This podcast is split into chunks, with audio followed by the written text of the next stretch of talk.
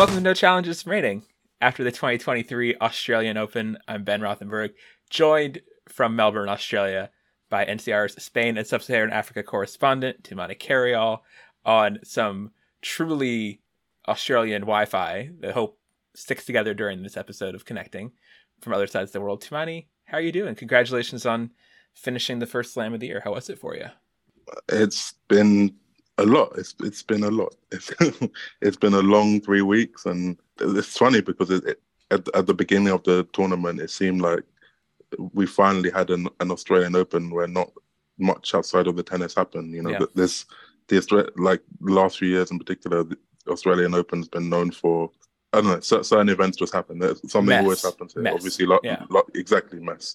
La- Last year was um, obviously Djokovic getting deported, but then there's even back to like Nigel Sears getting taken away and, Oh, and going God, to yeah. hospital. Remember? But yeah, and then obviously that wasn't the case in the second week with with all the you know the Russian protests and which I just have bumped into. And but yeah, it's, it's been it's been a good tournament and, and you know ended in the women's really well with a, a great final and then with more dominance from from Djokovic. So yeah, uh, for, for once as well, it was it was the out, the two outcomes I actually expected. The two champions, I thought the outcome I, I definitely thought would happen in both draws. Yeah, absolutely. I, nothing will rouse a tournament out of its slumber like a po- pro-Putin war rally popping up on the steps of the stadium unexpectedly. Like that'll really that'll really jar you awake as a tournament. But we'll get to that. I, I do want to start though with the events of Sunday, the monumental you know event that was Aryna Sabalenka's photo shoot in a gondola with a dog in a trophy. I thought it was someone on Twitter called it a cultural reset. I would agree with that. I just thought it was a spectacular moment of visualization. It made me sad that we never got a Jelena Jankovic photo shoot. I was thinking that very quickly after I saw Aryna's photos and what she was able to Hmm. deliver for the people. You don't have to comment too much on that, but I just wanted to lead with that because that was something that's been on my mind a lot the last uh, 24 hours or so. Just seeing seeing that production, I thought it was spectacular. And I've heard multiple people who plan on printing and framing these photos in their homes. As they should. Yeah.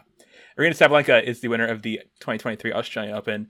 Her long-awaited, I think it's fair to say, first slam. She's been kind of in the mix, in the kind of conversation for contending for Grand Slams really since 2018.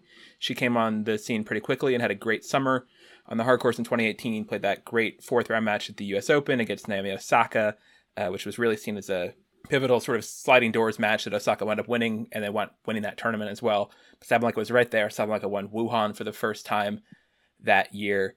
And Sabalenka has been one of these players who's been in the best not to win a Grand Slam conversation for several years now. And so for her to break through and get out of that group is a cherished group in women's tennis for sure. But her to elevate out of that and do it in the triumphant way she did in that final, especially delivering that kind of incredible performance in high level tennis against Elena Rybakina, hitting 51 winners and 28 unforced errors for a player who's known so often as being somewhat chaotic or messy in her game, just in terms of you know littering the stat sheet on both sides. For her to play with such control and focus and relative precision in that final, I thought was a, a real triumph. I thought it was a great, great match. Rybakina played well too. I thought it was a really for for a match that honestly had some of the lower Q rating of any recent Grand Slam final in terms of not just having a lot of buzz around these these women outside tennis. I thought that they really stepped up and delivered an incredible demonstration and show for for the people in the stadium and, and on TV.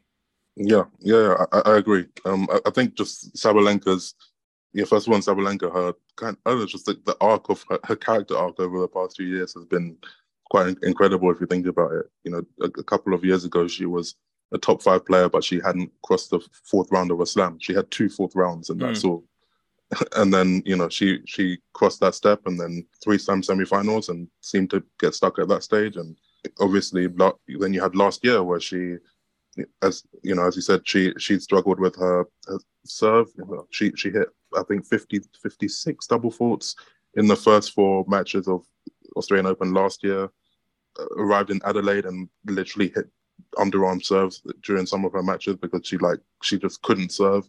And just to see, I don't know, just I've been just really impressed with how she's just how she addressed all those issues. She had a psychologist for a while and before deciding that she'd been given all the tools she needed and she was you know she said during this week that she's her own psychologist and she's doing it herself Mhm. she obviously h- hired a biomechanics coach i'm wondering if that will actually be a influential in in some way, um, given how it, it helped her serve and you know her serve was incredibly incredibly like effective. She, she, you know, in the final she had seven double faults, but she hit 17 aces, which is crazy. That's that's only Serena has hit more in, in an Australian Open final mm. since in the 21st century.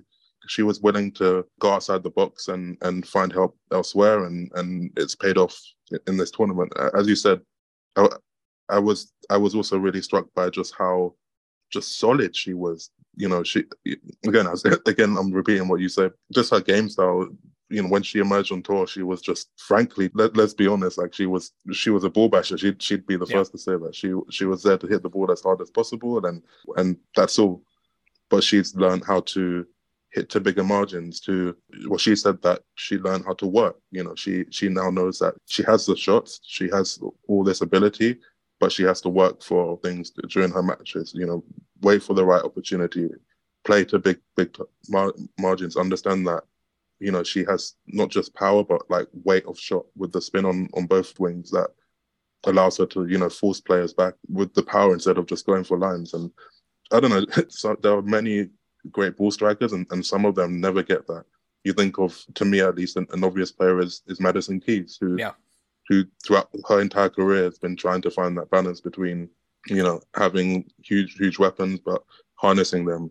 And just to see how well Sabalenka has done it throughout this year, you know, the, the first month of the year has just been really impressive. And I, I, you know, even just from the early stages, I, as I said, I, I thought she'd win. I was convinced she'd win from quite early on, just because of how sustainable it seemed. And I'll be honest, I, I always thought she was capable of, of winning Slams in the past, but I wasn't sure that she'd be that player who, who could be really reliable and tournament after tournament, match after match. But she's she really showed it in, in Australia. Absolutely, and she had that big win over Swiatek in Fort Worth in the semifinals of the year in championships last year, which I think also sort of signaled uh, that she had gained some of the discipline to be able to beat someone like Swiatek, who was so solid. And yeah, she is an inspiring figure because she did take her flaws as a player and her shortcomings and address them and work on them. That's what makes it compelling, you know? Like I think it's really fascinating watching a player who has some sort of weakness in, in tennis, whether it's, you know, Elena Dementieva with the second serve and the double faults also, or you know, even like a big serve bot, if you want to say, like who really can't defend well, seeing how they do things to compensate for that, or like a Diego Schwartzman, let's say, for like the different side, who doesn't have a big serve of men's standards at all, or even Jenson Brooksby, who has a pretty weak serve. Like seeing people who have to work for something and fight that demon in the court, I just find much more interesting in a lot of ways and more textured than somebody who uh, just goes out there and can do everything perfectly. And when Sabalenka started that Grand Slam final, her first time with a double fault on the opening point, there are a lot of like murmurs in the crowd, like, "Oh boy, here we go! Like, is it all going to fall apart?" And there was, I did have that sense, like, because she was a favorite in a lot of late round matches for the first time. Uh, in the semi quarterfinal semifinal against Vekic and against Magdalena, she was a definite favorite. Like, how would she react to that for the first time? And the wheels didn't come off. You know, they stayed on and she didn't lose a set all year until the final of the Australian Open, where she lost a set to Rybakina. But yeah, this was her, you know, just being around Sabalenka. And see, I remember seeing her the first time in Cincinnati 2018, sort of close up in person. She's just like a big, strong, imposing athlete. She just has this like physical presence out there that's very striking when you when you see her in person. I think especially probably comes through on TV a bit as well. But she's just built differently. She's just a big, strong player, just you know, with a lot of just power, and and that was unrefined often for a long time and on on the court. Uh, but now that she's refining it, I think the upside is enormous if that can stay that way. I yeah. you know think that she's on a very good track now. She's very far off the number one ranking, which is obviously sort of the thing people traditionally talk about after winning a first Grand Slam. She's still a ways off there, um, but because of how great uh, Swiatek was last year, especially in the first half. But yeah, it's great having her in the mix, and it was also just great too. This sort of final where you had players Sabalenka and Rybakina, who are already kind of in the conversation, just taking themselves a step further, meaningfully sort of consolidating their spots, rather than introducing two new randos, to use that term pejoratively, like which is sometimes how the slam results have felt on the women's side in recent years, where it's like, who, where did this person come from? For both Sabalenka and Rybakina, they had meaningful uh, arcs that were being furthered and, and developed by this, which I thought was satisfying. Yeah, and I think to, to me that the biggest question in women's tennis at the start of the year was who could who can match Swiatek, who can you know who can hang with her, who can become a rival and, and make life difficult for her. And and I think in both Rybakina and um, uh, Sabalenka, clearly that to me at least that they're, they're both capable of that. Both of them have beaten them beaten Swiatek over the last few months, and yeah, to, to, talk about Rybakina, um, she I think this was a, an, an, incredibly good tournament for her as well. That that run is crazy. It's the, the run to the final is, is was a lot more difficult than in, just in term on paper than um, her Wimbledon run. She yeah. beat last year's finalist Danielle Collins in the third round, a, a three setter. Then Swiatek, the Swiatek, the um, dominant world number one, you know, took her apart. Didn't give her, you know, she didn't really give her shut well shut the door on her really in that match, and then two two slam ch- champions in Ostapenko and Azarenka dealt with all of it incredibly well. And and in the final, I, I thought she played well as well. She held off Sabalenka early on in the third set when Sabalenka was playing extremely well, put her pressure on the whole time, but just was a bit outmatched in the rallies against a you know heavier ball striker, a, a, heavier, freer ball striker, I'd say, and and also a, um, a better athlete. And after Wimbledon. Again, for her, the question was how she'd back it up. You know, when, where, if, and and she did it incredibly well here. And so the next the next step for her is to be consistent. And but certainly, obviously, Rybakina didn't receive ranking points for Wimbledon. But I leave Melbourne thinking that those are really the top three players in my mind at, the moment, just in, in terms of what they've produced. Rybakina reaching two slam finals in six months Sabalenka, a, uh, a lot that she's done. Obviously, Jabeur is still there, but that to me, they're the players who can have the game and the style and, and the ability to to push Swiatek and make life difficult for her in, in the coming months. Maybe not on clay, but elsewhere for sure. Yeah, I think Rybakina is finally up to number 10. I think she's into the top 10 for the first time with this final, I believe. Yeah. Yep, she is. Yeah, that's, that's long awaited. And obviously, with the 2,000 points, she'd be in the top five. Top five, yeah. She, look, she had this whole situation at the beginning of the tournament. I flagged it, a lot of people did as well, like about how she got put on court 13 for her first match, which felt aggressive. Like, even if you don't want to give her like one of the biggest courts, like 13 was really far down the pecking order. Like the other match on that court that day was something really obscure. I, I want to say it was like Bucsa versus Ava Luce or something like that. It was like two qualifiers, and then Rybakina was sort of the level. I, that it's something like that. If that was like exactly right. But yeah, I did feel, especially like against Swiatek, that she felt like she had something to prove in this match. That she really wanted to go out there with Swiatek and show that she belonged in this match. And I thought that the the Rybakina win over Swiatek was the statement win for anybody in this whole tournament, men's or women's. I thought that was the Agreed. biggest result Agreed. of the tournament yeah. because we were talking about Swiatek, you know, before the tournament. I think fairly so is Swiatek versus the field a little bit like was that the conversation? Is Swiatek unstoppable? And seeing her back in a do things to a show herself that she can do this, and also to make Swiatek look really playable at certain points. You know, Swiatek I think was tight in in certain parts of that match, and Rybakina really punished her like pretty you know harshly with some of those returns she was ripping. And Rybakina is not known for necessarily uh, for her return being her biggest weapon, but she was really taking advantage of the Swiatek serve, and it was a a tournament that I think was maybe more of a setback for Swiatek than I expected it to be. Just that match anyway, because it just felt like she was really really outplayed, and the six four six four I think doesn't do justice to how lopsided to me that match felt yeah. actually watching it. So that was really interesting. So I'm curious I guess for those three women who you said are the top three in the power rankings, where do you think they go from here? Swiatek, Rybakina, and and Sabalenka. I, I, do think that I agree that it was a difficult lot for Swiatek, and she was just thoroughly outplayed, which you, you didn't see much last year at all. Um, but I think she she seemed to have to take it in the right way. She still she still has two slams, you know, in, in the past twelve months, and she's still the undisputed number one. She and yeah, I, I, think she should just. She she said afterwards that she felt the, she felt she admitted that she felt the pressure and you know, you know things were a bit heavy for her before the match and clearly she wasn't able to play freely. But it seemed but it seemed like she wasn't that upset. She she she I'm sure she maybe she cried in the locker room or whatever as as, as often happens, but she seemed to just take it as in her stride and and as, as something to you know as as fuel going into the rest of the season. And you know, yeah. she can, she, she can, I think Swiatek can, can comfortably reassert herself, and she's not going to win 37 matches in a row again uh, this year. I don't think anyway. if she continues to play consistently, wins a couple of big tournaments, well, even just you know one big tournament or so going in going into the clay season, I think that puts her in good a good position, you know, ahead of the surface where she's the most dominant player we've seen on it since Henin. Um, and so, mm. yeah, I, I, don't think it's it's a, a massive deal for Swiatek. For Rybakina, I think she's she's now shown that twice that she can make big runs in slams, and it's about winning consistently. She's now top ten. She doesn't have that horrible ranking that's that puts her up against a top player, you know, within two rounds in, in two three rounds in most tournaments. Yeah, she she she now has the ranking to to build even more, and it's about consistency. I guess it's the same with Sabalenka. She she now has to deal with being a a slam champion and, and all that we've seen you know, from other players in the past. I think what what's puts her in, in a good position is that she's obviously been a top player for a while now. She's won 12 titles now, which is a lot.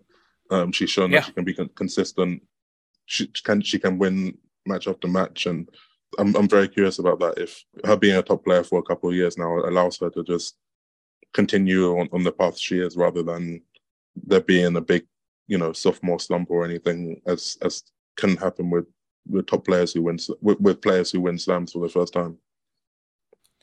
Yeah, I think that comes down to psychology. I think that all comes down to how much you feel like, and I think I do think your mind controls this in terms of how much pressure you know you feel because you can manufacture your own pressure far outside of what is actually in the conversation so to speak i remember for example like sofia kenin coming back to the australian open as defending champion in 2021 and saying she was so freaked out by everyone expecting her to defend her title which no one was no one was really talking about kenin at that point as like one of the main favorites on tour as a conversation piece but in her head she was and that was something that was uh, negative for her and so I think you can just sort of find your own. And I think Swiatek was a great example last year, especially during the streak, as all the expectations really did meaningfully grow and grow, and she was seen as being a super prohibitive favorite in Paris, let's say, as someone who'd only ever won one Grand Slam before. It was considered, you know, it was going to be a big failure for her to not win this tournament.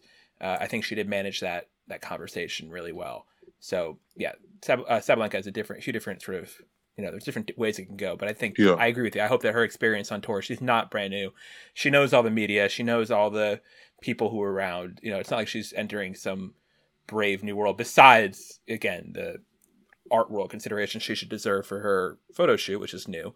Yeah. I think that she, yeah, she she's kind of an old hat at this in a good way, and she's had comfortable sort of growing.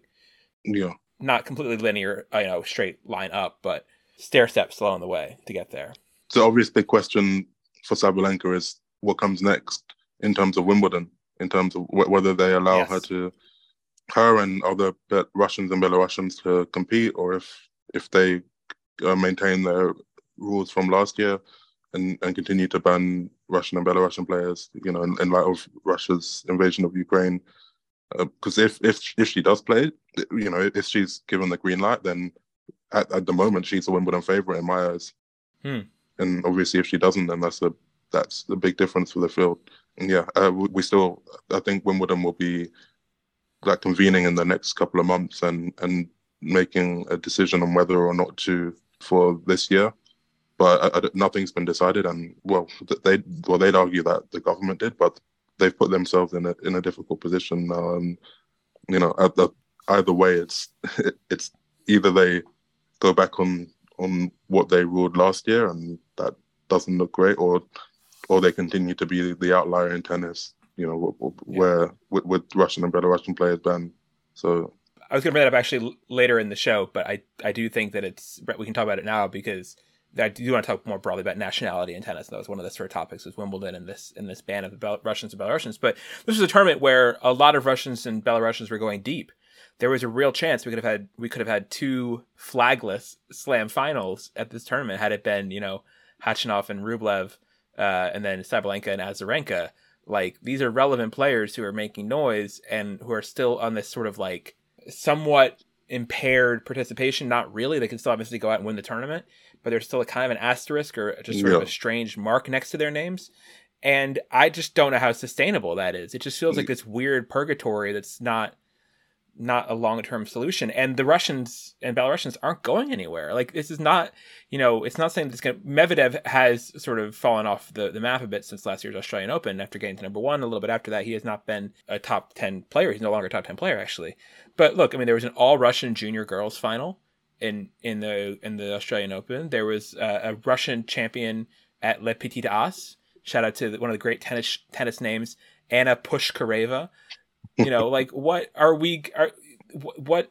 How does this resolve itself? You're right that Wimbledon's in a it put themselves in a tough position here, or maybe the British government put them put Wimbledon in a tough position if they want to deflect ownership. But Wimbledon, you know, did do it. I, it's we talked about this mm-hmm. last year. If you want to go back and listen to Wimbledon's Alex Willis, who was on the show, we did talk about that and how Wimbledon does have this sort of almost like pseudo pseudo governmental position in British government and, and culture, which isn't great. Which isn't great in this situation for sure like I said, I do want to get more broadly into nationality and tennis later in the show, but also, but then also you have this this pro Putin rally, which I'll tease here, that like doesn't help the case of reinstating Wimbledon. I think no, it was Wimbledon's nightmare was what happened at the Australian Open. We're seeing this like pro war rally break out on the grounds. That's crazy. That has to hugely hurt the Russian players' chances of getting back to Wimbledon. I would think this year, even if none of them had anything to do with it. I, I don't think any of them had anything to do with it. But it just yeah, it's it's a mess and I don't know. It just doesn't feel like it's a long term solution. Maybe it is, but it's it's no. and maybe in tennis something that sort of half ass could endure, but it just doesn't feel like it to me. And I, I must say, it was particularly like striking, and I don't know. It it, it made me pause to, to see the um Sab- Sabalenka's name engraved on the trophy, but without the nationality. And yeah. is, is is that just how it's going to be forever? Will they, you know, if if this all resolves itself, you know, if if the war ends at some point, will they go back and inscribe her her country retro retroactively? That I don't know. That was just very striking to, to see that, and it's very real. Yeah, like I said, we'll get back to that the the that sort of nationality stuff a little bit later in the show because uh, they do have like an outline feeling very professional today. I want to talk about a couple of the other women's stories briefly. Swiatek, we talked about her here. Uh, Victoria Azarenka was a somewhat surprising semifinalist here. She's only made it's only her second time making even the quarters of a Grand Slam since returning from maternity leave, and she only ever had done it since then at the 2020 U.S. Open. She came out and beat Jessie Pegula, who was a popular pick to win the tournament. Actually, once the top two seeds were out, Pegula, number three seed, uh, Azarenka beat her four and one in the quarterfinals, and then lost to Rybakina. She's in there. The other semifinalists, also a big surprise, bigger surprise, certainly Magda Linette, who beat Pliskova and also had beaten for that Caroline Garcia to make the late stages after playing one of the strangest night session schedules ever against Alexandrova in the third round. Linette backed that up with a couple more wins. And anything else, I guess, more broadly stand out to you in the women's draw? Vekic, Fruhvirtova. There's there's other names you can throw out here if you want. Yeah, actually, on on Pegula, I think that that's that's an interesting subject because, as you said, she was she started the, the year playing incredibly well. She beat Swiatek in United Cup. She destroyed opponents in, in the quarterfinal to, to reach the quarterfinals in her, her first four rounds, and and also played a great you know that match against um, Barbora Krejcikova was was very good like in, in terms of quality and um yeah it was just a quality match. But then but I, I let I leave here, which I mean I, actually I thought this before, but I leave Melbourne just thinking that she has that her ceiling is pretty clear and and you know the the task the big task in her career is to to break break through that ceiling because you know under I don't think Azarenka would you know this wasn't 2012 Azarenka you know dis- destroying Sharapova in the final. It wasn't that level. But Azarenka put her under pressure and and played like you know the, the two time slam champion she is and she just couldn't keep up. So yeah she's yeah Pegula's obviously done a great job in her career to to get to where she is, world number three. But at the moment, it seems like she's she's excellent at, at beating players she should do. She's excellent at, at bullying lower ranked players with, with, with less ability, but she has a ceiling. I think that's not wrong. I don't think she's someone who's going to really step up and and go above and beyond herself. I think, but I think she's incredibly consistent. It's just a question if you can meet or match her. And I think the bar that she has set for herself has gone steadily higher over the last two, three years, especially. Yep. And, and also, just the competition around her has not been there. I mean, there hasn't been other women who've been this kind of consistent. Like, you know, Sabalenka, for example, who was behind Pegula going into this tournament, has been hot and cold. Whereas Pegula has been very steady on a very steady burn. So that you know that's why she's gotten up to number three in the world. Yeah, she does. She, she isn't going to be the force to hit everyone off the court, and she is a certain level, like you said, that a player like Azarenka. And Azarenka did a good job with variety and played, I think, a really tactically sound match to keep the ball out of Pegula's comfort area. Um, the conditions were probably not great for Pagula, playing a bit slower at night. Um, but yeah, it's uh, yeah, she's definitely someone. I I agree with you that she. I thought she had a real shot to win this tournament. I, I still think she did. You know, if you look at who was left, I think she could have beaten Rybakina on the right day. You know, and she could have beaten Sabalenka. Those are matchups that haven't been awful for her in the past. So who knows? But she didn't get it done this time. But Linette, I don't have too much to say about. Uh, Fruhvirtova, I would say just the sort of the Czech teenagers thing, the hashtag various Czech teenagers phenomenon is very real. Mm. Like there's so many of them, and they're all really solid and good, and they're going to be around, making a lot of noise in the very near future. Uh, Fruhvirtova, could have beaten Vekic, could have made quarters. They're they're legit. It's going to be a real thing with them uh, coming on. Shout out to anyone who hasn't. I'm just looking through the draw. If you haven't seen Camila Giorgi's first round press conference, I highly recommend it. It was a tremendous, just farce of a situation uh, there on her side.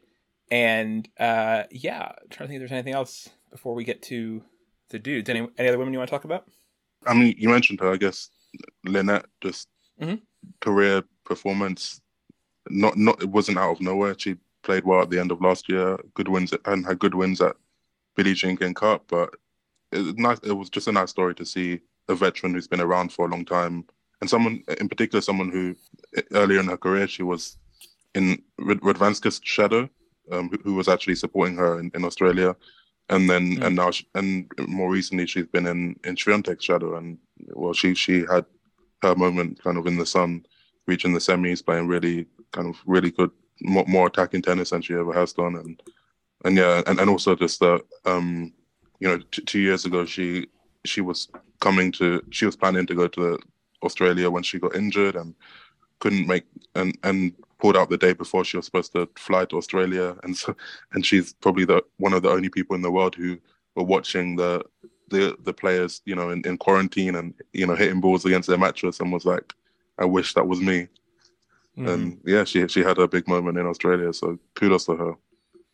Yeah, definitely, definitely nice to see her her get through that. Like I said, a surprise result, um, but yeah, she's in the top twenty now, so that's a nice moment for her in the sun. It was not a surprise there was a Polish player in the semifinals, but it was a yeah. big surprise that it was Magda Linette for sure. Yeah.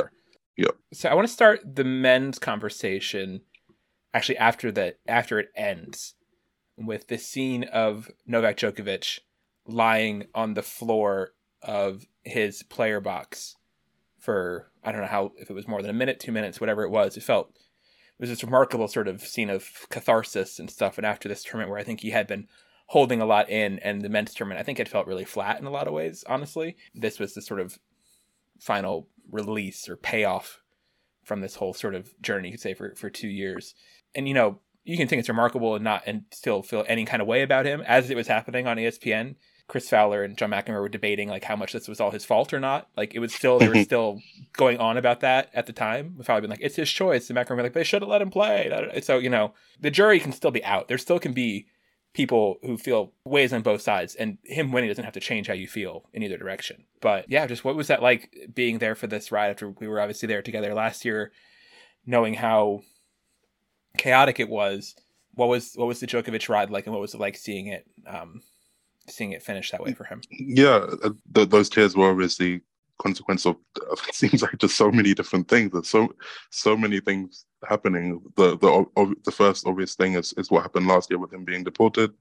And uh, but I, should, I, I would say that I think he, he was obviously quite nervous about how he, would be received by fans, and and you know that was a big question mark. But it seemed fun enough, funnily enough, what happened last year really, I mean, clearly it led to a big reaction from particularly the, the Serbian and Balkan communities in, in Australia who received him extremely well in, in Adelaide, which was quite a crazy atmosphere there. And then same in, in, in Australia, where at least to me it felt like particularly until in the earlier rounds, like the, the, support seemed as much as it's it's ever been for him. But I, I think actually he, I was in, just impressed by how whether you want to debate about how much of it was his fault, just the, the way he put all of that those thoughts about last year to the back of his mind and just focused on you know on the moment on on the matches on Yeah. You know, he, he he wasn't at least you know publicly, and I, I believe him. Actually, he, he wasn't like resentful. You know, he wasn't.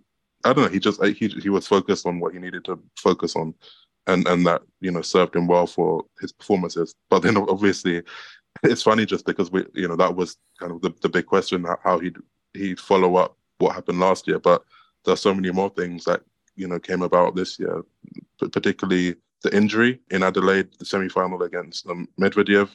He hurt his ham- left hamstring.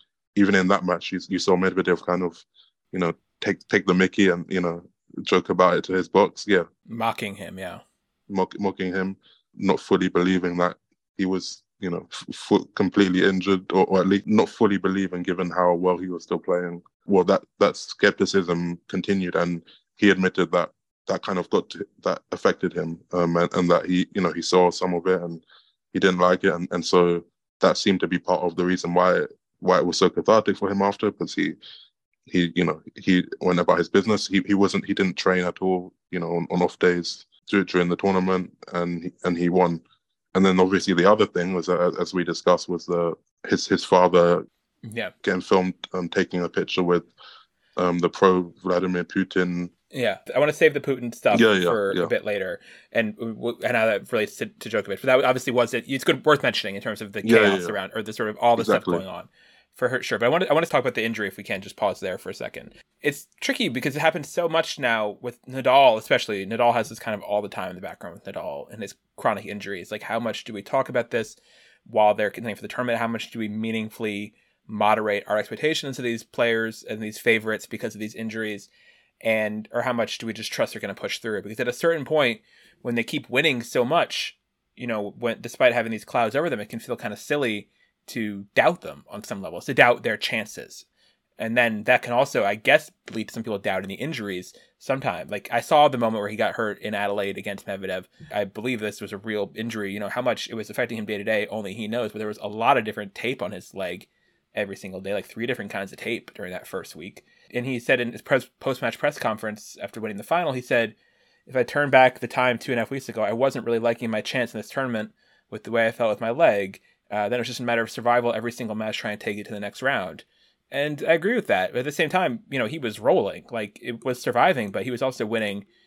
With the exception of the of the Dimitrov match, I think, where he had a couple tight sets that, had they gone against him, could have made things complicated. And Dimitrov was the player who I thought had the game to possibly beat him, unlike uh, Enzo Couacaud and Carballes Baena, who I think were his two pretty favorable first round, first two round opponents. Even if Couacaud did take the one set off him that he lost.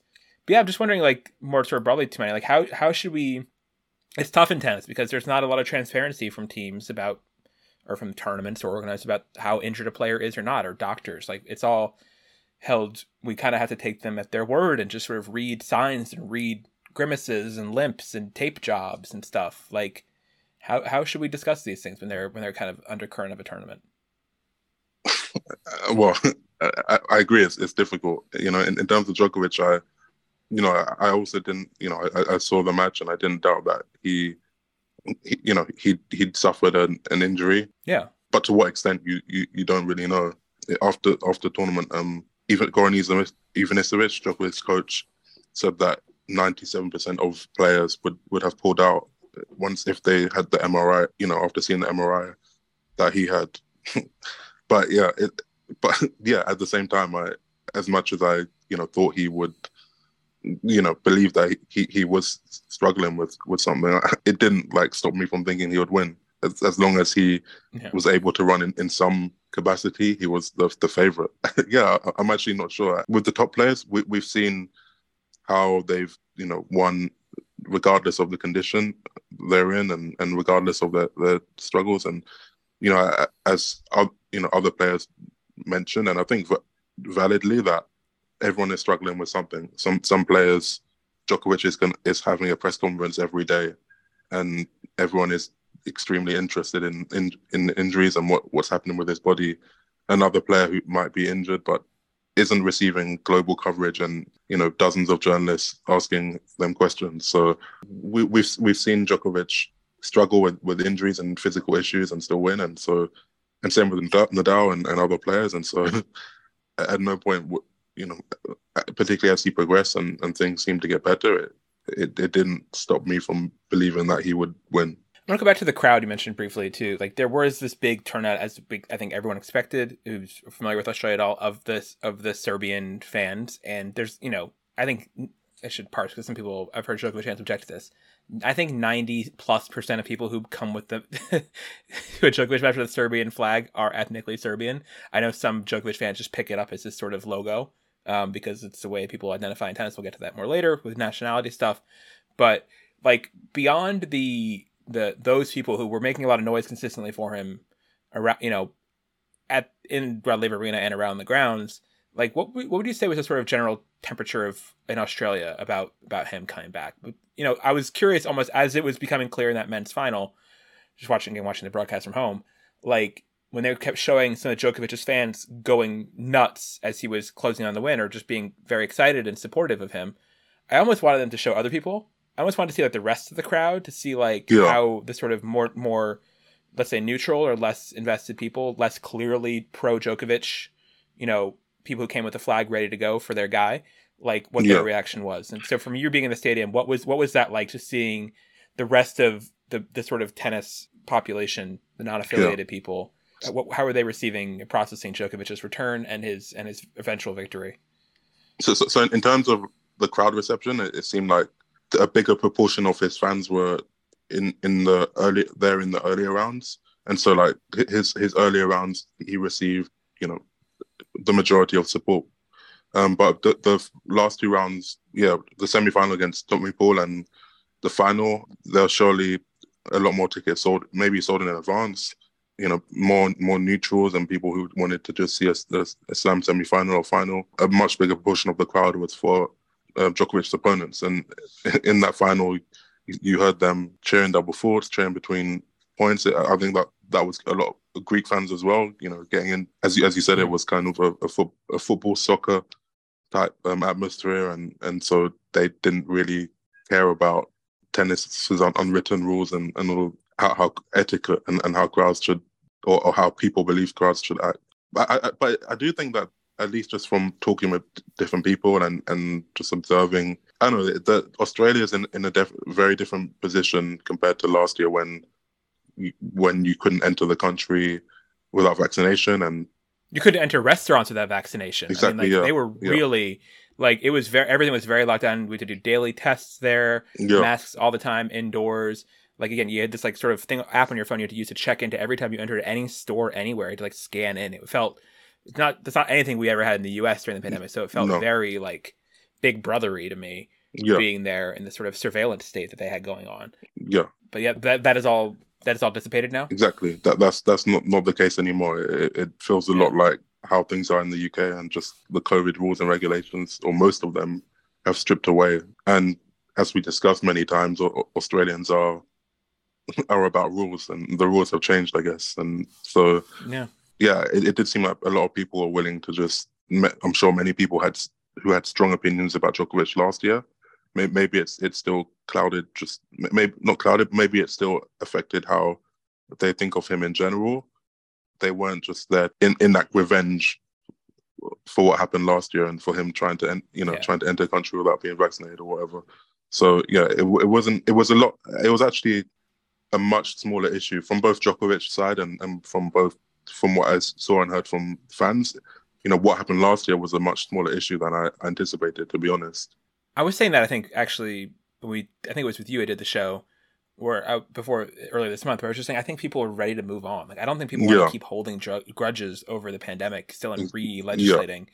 You know the people. the ins and outs, which we got very into. You know, learning all about various Australian cabinet ministers and Alex Hawke and like you know different rules about deportation and clauses of deportation and different documents and what like that was not fun. Like none of no one enjoyed any of that. Like you, no matter which side of it you were on, like you don't. And, and I think there were certainly people who saw this and maybe Novak a little bit did, even if he didn't say it out loud. You know, but certainly a lot of his fans saw this as his revenge tour in some way. If you want to say that, like sure, like if you think it's extra motivation, but like for people who were against him last year, I really, yeah, I, I don't really think they had the energy to no. put up much of a, a fight against him this time. And there was, you know, one or two hecklers who popped up at different times in the arena, but nothing, nothing significant. Yeah. And and you know, yeah, I think people were ready to ready to, to move on, and so he he did seem like he was obviously less fun and, and less jokey than he has been in the past, less buoyant and more more game face. Kind of the whole tournament seemed like to me a, a bit. I was really struck by that actually when he had the thing where he sort of flubbed thing about Tsitsipas having never been in a Grand Slam final before in one of his press conferences. He didn't like laugh it off. That to me sort of was a read on him, just yeah, being in this sort of real in real game face kind of mode until the task was done. And then I think that sort of release of letting go of that when he finally won is why we saw the catharsis at the end that we did because he had been sort of keeping a lot um, buttoned up during these two weeks as much as possible. Yeah. So yeah. Yeah. A couple other things on Djokovic. One thing I want to get to, a couple different things. I got text from like a very casual tennis friend about this today, which I thought was interesting. Someone who really just watched Breakpoint, who was asking um, why there's such a big disparity between Djokovic in Australia and the U.S. Open. And I think now that these numbers are growing further apart, even it's kind of worth discussing again. These are both two hard court tournaments. Obviously, right now you can't enter the U.S. because of the vaccination rules. It's a different thing. Ten to three on these two hard court slams. Like, what do you think it is about Australia that makes it so much better than than New York for him? And do you think that gap could narrow in the remaining years of his career, or will it always just be this one over the other? Because the conditions really are pretty similar in terms of you know on court at these two tournaments, but the results have been very very strong for for him at one, and then three slams obviously is great for almost anybody, but for Djokovic, it's one of his lower columns in his career yeah. in New York. So what do you, what do you make of of that? And again, it's what I don't want to focus on. Don't feel like it's a negative. If I was you know working this Naomi Osaka book, and when she won her fourth uh, Grand Slam at her second Australian Open, everyone immediately started talking about why she couldn't win on clay and grass. Like it's sort of a natural instinct to sort of focus on what's lower and with Djokovic everything is so high. But I am curious now that there is this. I got this question from a friend, like what you yeah, yeah, yeah, Because ten to three is a real big, real big disparity. yeah. I, I, I mean, it's obvious that he's, you know, his hard hardcore resume across the board in, in all tournaments is incredible. I mean, one of the reasons I think is, is obvious is, as, as I mentioned, just the the support he he receives from the the Serbian and Balkan community in in Melbourne, and I don't know. You, you saw how how Tsitsipas said that Australian Open feels like a home slam for him. May not be that that much of the case for, for Djokovic, but I don't know. There's there's a familiarity, and I don't know. Just you know, there's some something for just going somewhere where you feel good. That's part of it. Obviously, c- conditions and things have, have changed a, a lot over the years, but he he he won. His, yeah, he, he won his first Australian Open came in the, the first time that the new Plexicushion courts you know, were laid in, in 2008. Mm-hmm. And and he he you know constantly he, he talked this this year about how you know the these these current conditions uh, should know that he played every match at night um, this, this year, which is Yeah. quite remarkable. Night conditions with the the heavy the kind of the Dunlop balls that are quite heavy and well af- after kind of a couple of games become very slow and fluffy they they suit him. It's hard to it's very hard to put the ball past him, but he you know he can still do what he wants with them. But they seem to just suit him. So so I, I think it's it's feeling good. I think it's the fact that he he won a lot quickly there and just built up that kind of winning just that winning mentality and form. Whereas it wasn't as easy in the U.S. Open. You know he had some tough battles Yeah. with with Nadal and. You know, there's obviously been a few difficult incidents as well. You, you, you know, you think of most recently when he was um, defaulted. Uh, that you know, that was Yeah. obviously after you know, even at that point, he, he his record in, in Australia was much greater.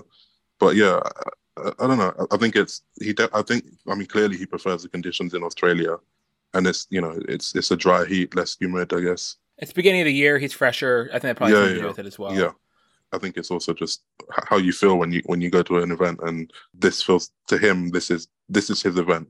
This is the event where, you know, this is what Roland Garros is to Rafa, what Wimbledon is to Federer, and and although for Nadal, for example, it, Roland Garros is a lot to do with his clay court dominance and how you know, and the surface, but it's also the feeling, right? As um, Alexander Zverev in, insists on saying every year that he, he's a better player at Roland Garros than he is at, at other tournaments, and I, I think that's other clay court tournaments, and I think that's kind of similar with um, Djokovic, where you know he's at his best at the Australian Open period Yeah. on that court, not just the conditions. Not not just one yeah, thing. It's probably the same thing with like Venus Williams' Wimbledon. You know, like it's not just the low bounce and speed; it's just everything about the place and the history and their own personal history there too, right? So Djokovic found these early, strong, great memories.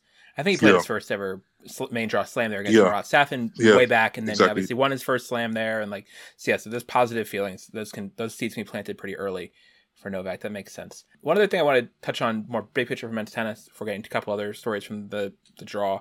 This stat I was looking up again, but just reminded when I sort of parsed it out at the Australian Open, French Open, and Wimbledon. There has still not yet been a men's singles champion born after 1987. 1987 was a long time ago. Novak Djokovic is turning 36 this year. Andy Murray also born in 87, as was Sharapova, Ivanovic, who are both retired for a while now. I was born in 87. Like, there, there's, uh, you know, it's a remarkable year in tennis, I guess, you want to say. But, like, since then, nothing at three of the four slams. There's been five champions at the, at the U.S. Open uh, born after that Del Potro, Cilic, Medvedev, Thiem, and Alcaraz. But nothing at these three, which is still obviously the majority of the, the slams. And what's it gonna like? Why? What does it say about the field? They still can't beat these guys. Even Djokovic with his super taped up hamstring and demons and whatever else, like it's still so comfortably ahead of the field when it gets to the business end of this tournament, winning these late round matches with such ease, and really all matches with such ease. Like, what does it say about what what is happening here? It gets kind of more ridiculous the longer it goes, in a certain extent, right?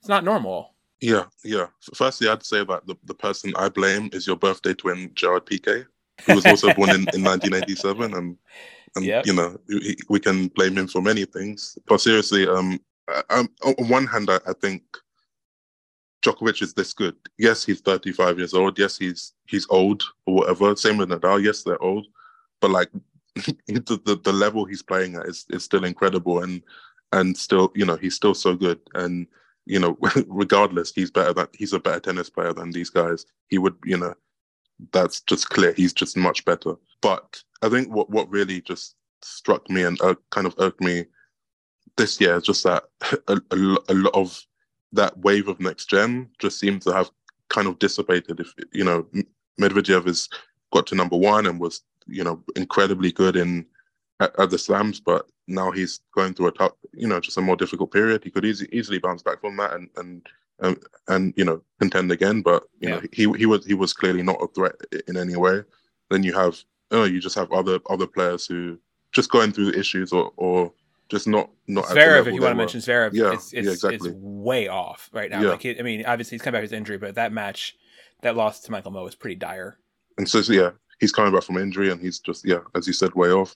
And so Tsitsipas did very well. He he he was the favorite to reach the final from uh, in the top half from you know very early on, and and he won most matches convincingly.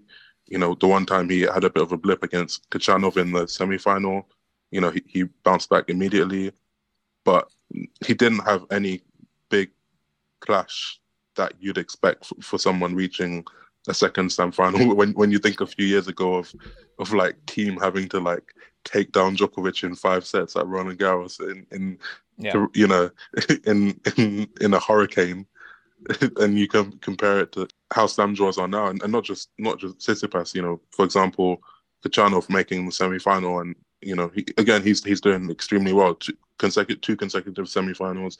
He you know beat Kyrgios at the last one in a great match. He's also hasn't beaten a top ten player since I think 2019. Yeah, since he's like he's an incredible losing streak against the top ten. Yeah. Like oh and twenty two. Yeah. Against top ten players, it's it's ridiculous. In that in that period, yeah. Not a bad player. Yeah. Yeah. So so like it's I don't know. It's definitely a, a, a weird, a strange period in, in, men's tennis at the moment. Djokovic has is is still just you know just dominating as he did. Nadal Nadal's main issue has been injuries, not not not the quality of the field. You know, catching up with him. It's the fact that he. Yeah he um, injured his abdominal muscle at, before the semis of Wimbledon and just hasn't recovered. More things keep on ha- piling up on top of that. Yeah, it, it's definitely in a, in a strange spot at the moment, and at least to me, as as everything seems to, just reinforces how how, how good these guys are. Where, where they don't have these they don't have these blips when when they've they've had injuries yet they most of the time they return to a top level quickly. They've been so consistently great for so long. You know, every year, almost every year they win like 80% of their matches, whereas most players, you know, very few players have done that in one season. Uh, this, yeah, it, the, the the the consistent level is just, you know, yeah, there's just a big gulf between them and, and the rest. And these more years pass, the the clearer it is that despite how much hype you know the younger players get, they're not at that level. And and obviously, I should say like there's let's not forget that Carlos Alcaraz, who was world number one, was, was injured, and you know he he'll, he'll be back, and he had an incredibly exciting year last year. Interesting to see, you know, Holger Rune's, Rune's um his his loss to his fourth round loss to um uh, Andre Rublev was pretty bad. You know that was not that was not a good mm-hmm. match at all, and he had he had match yeah. points and lost in in a fifth set tiebreak on like the just most brutal net cord ever. I think he's that you know the fearlessness he showed at the end of last year against Djokovic is, is also worth noting, particularly in going into the clay season. The next gen players are still there, of course, but I'm certainly like just very interested at the moment to see what the the next next next gen, the younger guys, if they can like maintain the fearlessness they showed last year, or or or if or yeah. not. So I think that's definitely yeah. one of the the big questions for the rest of the season. Yeah, Alcaraz, I think his absence was really felt. I think I, he would have changed his tournament complexion a lot had he been in the field and been healthy. As the U.S. Open champion, as this breakthrough guy, missing him here, I didn't yeah. know it was a big hole for the men's men's draw for sure. Uh, one person I don't think we mentioned there was Casper Ruud, who came into this tournament as the number two seed and lost pretty meekly in the second round. He made two, the U.S. Open final and the French Open final, and he delivered kind of nothing and and got kind of schooled at various points by Jenson Brooksby in the second round of the tournament there. So that was another sort of person who didn't quite follow up. And Felix Auger-Aliassime, another guy who's in the mix, who had a disappointing, I think, loss to Jiří Lehečka in the fourth round of the tournament as well. Taylor Fritz, also someone else, you know, who lost second round uh, to Alexei Popyrin. Popyrin, I felt like really like kind of treed out of his mind. I think Fritz, as of those people I just named, I think did the least poorly in his loss actually from the matches I saw. Um, I think he just ran into some guy playing like the best match of his life, uh, you know, in ho- at home conditions, and those things can happen, I guess. So I'm the least sort of worried about Fritz of, the, of that group we just mentioned. Norrie also you can mention. Norrie is someone else who's in the mix. We had an early defeat also to Lehečka. Um, yeah. had a good tournament, um, and I don't know why John McEnroe was acting like he didn't know who Lehečka was during the men's final. He was like, "Who?" when Lehečka's name got brought up as the quarterfinal opponent for Tsitsipas, I don't know who that helps. I don't know why that's getting employed and getting put on the air. It's service to everybody involved. Yeah, it's, you know, the other stories are, are not there. Tsitsipas, I obviously talked a bunch about Rybakina uh, in the men, women's side. I don't have much to say about Tsitsipas here. I think he kind of just sort of did what he was supposed to do in every match. The the Sinner match, we've seen Sinner have some close calls. That was obviously a big possibility for Sinner. Um, that could have changed tournament a lot had Sinner won that match. But he didn't um, and so Tsitsipas kind of rolled to the second final without doing anything too meaningful. Actually, I was almost more impressed by his doubles, where he and Petros nearly beat the number one seeds, uh, Koolhof and Skupski, in the second or third round. Seeing Petros do things very exciting to me. So that was that was kind of fun to see that match. Watched a bunch of that match. On Tsitsipas, just I guess the one the one thing that I just think was was impressive was just his mental strength in, in that match against um, Sinner when when he he was he had been up two sets and he got dragged back into a fifth set, and, and by the fifth set, Sinner was, you know, just striking the ball, uh, you know, going into the fifth set. He was striking the ball really cleanly, like on top, and but Tsitsipas just, you know, just he he was there, like mentally. I think he he faced so many, something like twenty two break points or something, something crazy like that. But then in the in the third set, he just tightened everything up. Had one chance on Sinner serve and took it, and then didn't face another break point and served incredibly and that was just you know it was certainly he, he had you know his run was it was not spectacular. He didn't face a top ten opponent, but just just to see him you know go through that, show his mental strength, better, better temperament than than his issues in the past. Yeah, I, I think I, I, definitely think it was a, a, very positive tournament for him, even though he didn't have to topple Rafa Nadal or anyone, and and it bodes well for like the rest of the year that he still has, you know, limitations were quite glaring at times in in, Djoko, in the Djokovic match, for example, like the backhand. Even though he, he he didn't hit forehand well, a lot of the time, like the backhand just you know it doesn't hold up. Yeah, and obviously his return of serve and things like that. But yeah, uh, it's definitely a, positive, very very very positive tournament for him, and he should be in the mix on, on clay. Not to not to win the title, but I mean, if if he isn't if he can't make a deep run and if if he isn't stopped by some uh, Nadal or Alcaraz or Djokovic, then he has to be disappointed. I think Tsitsipas is in the title mix in, in Paris. I mean, why not? I mean, like, yeah, for sure. You know, made it to finals in Rome and, and he's won Monte Carlo twice. Like, he can do it. Like, I mean, he, you know, that's the thing about his tournament also. Like, the tennis wasn't spectacular, but you're right. The mental side of it, of not letting any of those sort of un- moments of being less than spectacular really break him, um, I think was was was more impressive uh, in Tsitsipas but yeah, but he was he had a favorable draw and just kind of took care of business a lot. Actually, to segue, that's what a lot of the American men did. Uh, to who also made it deep in this tournament. Tommy Paul, who made the semifinals uh, for the first time after making it, I think he hadn't made a fourth round of a slam before, I believe. W- Wimbledon. Um, after his first Wimbledon. Okay, so but hadn't made a quarterfinal or semifinal for no. the semifinal run.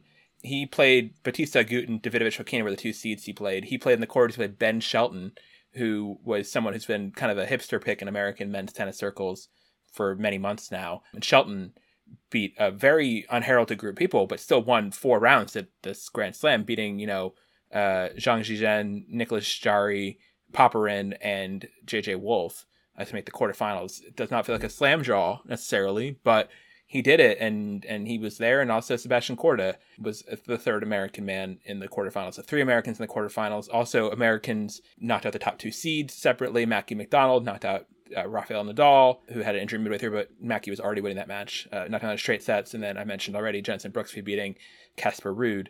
So I can tell you in the U.S. there was a lot of excitement about Ben Shelton, especially, and the sort of story about him having never made a trip outside the U.S. before this uh, trip in his sort of background and being a college player. There's lots of like excitement about Shelton for sure. And obviously the Paul result was good too. It was the first American man in the semifinals of Australia since 2009, I believe, when Andy Roddick did it.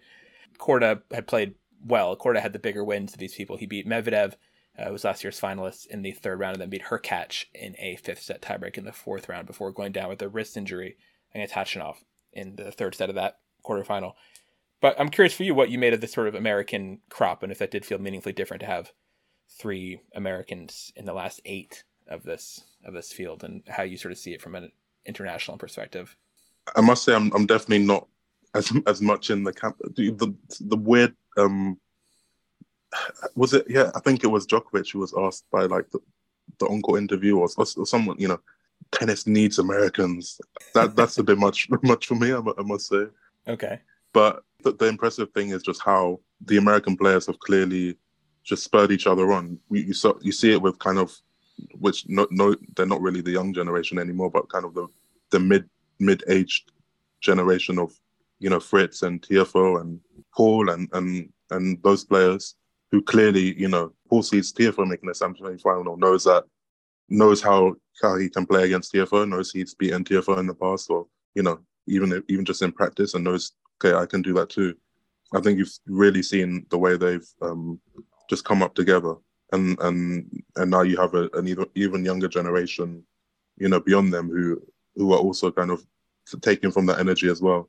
There's a lot now. I think what there's like I think ten of the top fifty is, is American yep. now, which is crazy. The top fifty is twenty percent American. Yeah, that's a lot. Um, and that's a lot. Yeah, and again, like that, there are I, I do like also that, that there's just a lot of different styles now. You know, there was a time when I don't know, you, you thought of American tennis and it was, you know, big serve, big forehand, not very good, well, crap backhand, let's be honest, and not very, I don't know, just it wasn't, it didn't seem fun. But I, I do like that there's just a lot of different styles that you, you can watch a, you can watch a Tiafoe or you can watch a Brooksby and they're just very different types of players yeah, I'm very interested in in Shelton because you're right. His, his, the run of the run of players he beat is it's not what you'd associate with a Slam quarter final or like that. That's a low 250 even. You know. Yeah, it's an off year Delray Beach run in some ways, yeah. but he but he did it. Yeah, but just the entire concept of you know leaving the US for the first time and just making a Slam quarter final off the bat is quite insane. He's he obviously has a potentially a huge game, and also like like not to to, to quote um, uh, Djokovic to Tsitsipas, um, an interesting personality. Um, he, he, but he, but he just seemed like very. That like, felt so loaded when when Djokovic said Tsitsipas was, too. yeah, by the way, yeah. I was not sure how much interesting was a compliment there. Yeah. Yeah, and he repeated it. Yeah, but Shelton just seems like a ball of like energy, right? And I don't know. Oh, yeah. it, it seems very like contagious and someone who could like really rally a lot of fans if if he's able to, um, you know, if, if he's if he's able to really break through and continue to rise. And he he turned pro, I think, in August after he beat Casper Ruud in Cincinnati. Um, and he's already shown so much in terms of what he's done in challenges and now slam level. And I think that just both that's that's something that people should be very excited about. I'm not sure if I'm not sure if there's an, the next Grand Slam champion among these, even though there's so many Americans. There's there's clearly like a number of players who could be top ten, even push for top five. They'll continue to push each other, I think, to to to get up there. So I I think Shelton has the biggest has the biggest upside of I- any I of these so too, Americans. Just like he's a big, strong lefty. It's actually like I think he actually is on paper pretty similar to Jack Draper in a lot of ways in terms of similar prospects in terms of their games. He's obviously a little bit bigger and stronger. Shelton, the serve is better than Draper's, but similar sorts of ingredients, and they're trying to fill different niches. And if like Draper had made a, a quarterfinal here, it would have been unsurprising based on his recent form. Obviously, he drew Nadal first round, uh, which made it tough. But yeah, he, Shelton is. There's a lot of excitement for him. I think the upside for him is really big, and it's just kind of cool seeing someone go this very different route that wasn't playing the full junior circuit. And that also will obviously come with a lot of you know growing pains and, and learning curve because on both sides for both him and the tour behind him there's very very little data there was very very little data on him out there and like matches he's played for people to go watch. But now there's more data on him. People are figuring think will figure things out more on him there will be more of a book on how to play ben shelton and his weaknesses. Will be more known by the tour uh, pretty quickly and then also he's never so because he's never left the us he's never played on grass i don't think or maybe like newport i don't think he played i don't think he's ever played on grass or clay that i can think of so you know he's he's he's the American Emma. That's what he is. yeah exactly so Um, he's he's yeah, it's exactly that. Not quite the slam title, but in terms of doing things out Yeah. of order in your career, he Shelton has that for him. But yeah, he's a super super nice kid. Very and as I said, very contagious. A lot of energy on court, which is very college. Danielle Collins, also an NCAA champ, has a little bit of that same sort of shouty feistiness at times. She's mellowed out a bit in her time on tour, but yeah, Shelton brings that that energy, and he's someone who you know is getting the crowd really fired up in this match against JJ Wolf and and John Cain Arena, two very little known opponents, but they you know put on a crowd pleasing match in the end. So I will say though, just in terms of putting putting on a show for a crowd, I, it seems like clear to me that more and more players are like directly, you know, physically asking the crowd to cheer. You know, doing those kind of, you know, hyping the crowd up signs. It's become more and more common on the tour. I, I don't know. It's, it's not even. It's not something. It irritates some people, but it's just. It's not not necessarily irritates me. It's just interesting to see how like behaviors from a couple of pros becomes more and more common and players copy and see and turn on any match and there's someone like trying to you know physically like trying to conduct the crowd almost which is just interesting development let me talk about one player last tournament I want to talk about who did that a lot in Melbourne. Not a new player, but Andy Murray sure was having a lot of Hmm. fun with the crowd at the Australian Open, especially in that late night match against Kokkinakis and obviously in the match against Bautista Agut in the third round as well. Andy Murray really was the heartbeat of the tournament for the first week. I think, tournament, I think the tournament was really pretty boring in a lot of ways, honestly, except for Andy Murray for the first, you know, honest, arguably on court, I think until the women's final, really. Um, Murray was it and and Murray delivered, and it was just cool to see him him doing that. You know, so many years after his purported retirement uh, there. Um, I'm curious what it was like for you. As obviously a Brit, you know, signed Murray watcher, seeing Andy put on this kind of show, and and you know, look, he was in that quarter of the draw that Ty Paul came out of. and think people really thought he had a if he'd been able to have less wear and tear in the first two matches. I think he could have made that semifinal potentially. Yeah. Like he, he was playing pretty well, but he had he had to beat he had a tough draw in that section because he did beat Berrettini first, which is a real, real, real feat out of the Yeah. gate. the, the funny thing is that you know he, he played so well in that Berrettini match so, so, so Mur- Murray had arrived you know last year Murray spent a lot of time saying that he needed to improve his ranking because he was getting all these tough draws and and you know he wanted to be seeded so he'd avoid a player like Berrettini. But it was like very kind of from before the tournament after the draw like his his attitude was clearly different. He just just in, just he he was more confident that he could that you know with with that that first round draw he he's he said he'd he'd been in Florida and just spent like three weeks just training. He had no you know a couple years ago he he got covid during the off season and i don't know he just finally had like a period of like just hard training and with nothing else. And you know and it was clearly it was reflected in how he played in in, in just the way he was striking the ball and his confidence and his movement. And against Berrettini he he played that was such a high quality that that you know I you know just from seeing how confident he was I, I expected you know more more quality than in previous years. But he played really well for five sets. And Berrettini after you know, after going down two sets Berrettini as he you you'd expect from such a good player. He he came back and they played a really really high quality third set. Mur- Murray had his chances in, in the third set tiebreak, and and then Murray had break point chances at the beginning of the fourth set, and that ended with Berrettini having a, a match point and hitting the probably the worst backhand any anyone will hit in in this this season. Hmm. Like he, he had Murray stranded at the net, just had to slot the backhand past him, hit the back end in the bottom of the net. I still cannot believe it. But it was it was just, a, but still Murray like re- recovered and then won, and it was a, a, really good win.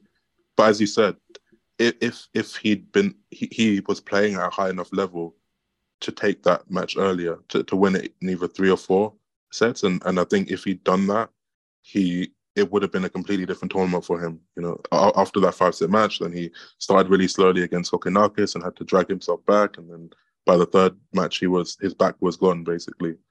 But, but and so, so 5 a.m. finish against Kokkinakis yeah, too. Gosh, yes. Or 4 a.m. finish. I, I, finished I finished working at 7 a.m., which is not great. You know, when you start working no. at 11 or 10 to 11, 10 or 11 a.m. the the previous day. So, but yeah, so so I think Murray left with great news and you know so, something to work towards. He's he's he's playing much better than the past few years. It, I think the one big thing is that his hip has settled. His body was adjusting to having a, met, a metal hip and you know, playing top level sport with it. But now it seems like it's settled, and that seems to be the least of his problems, really.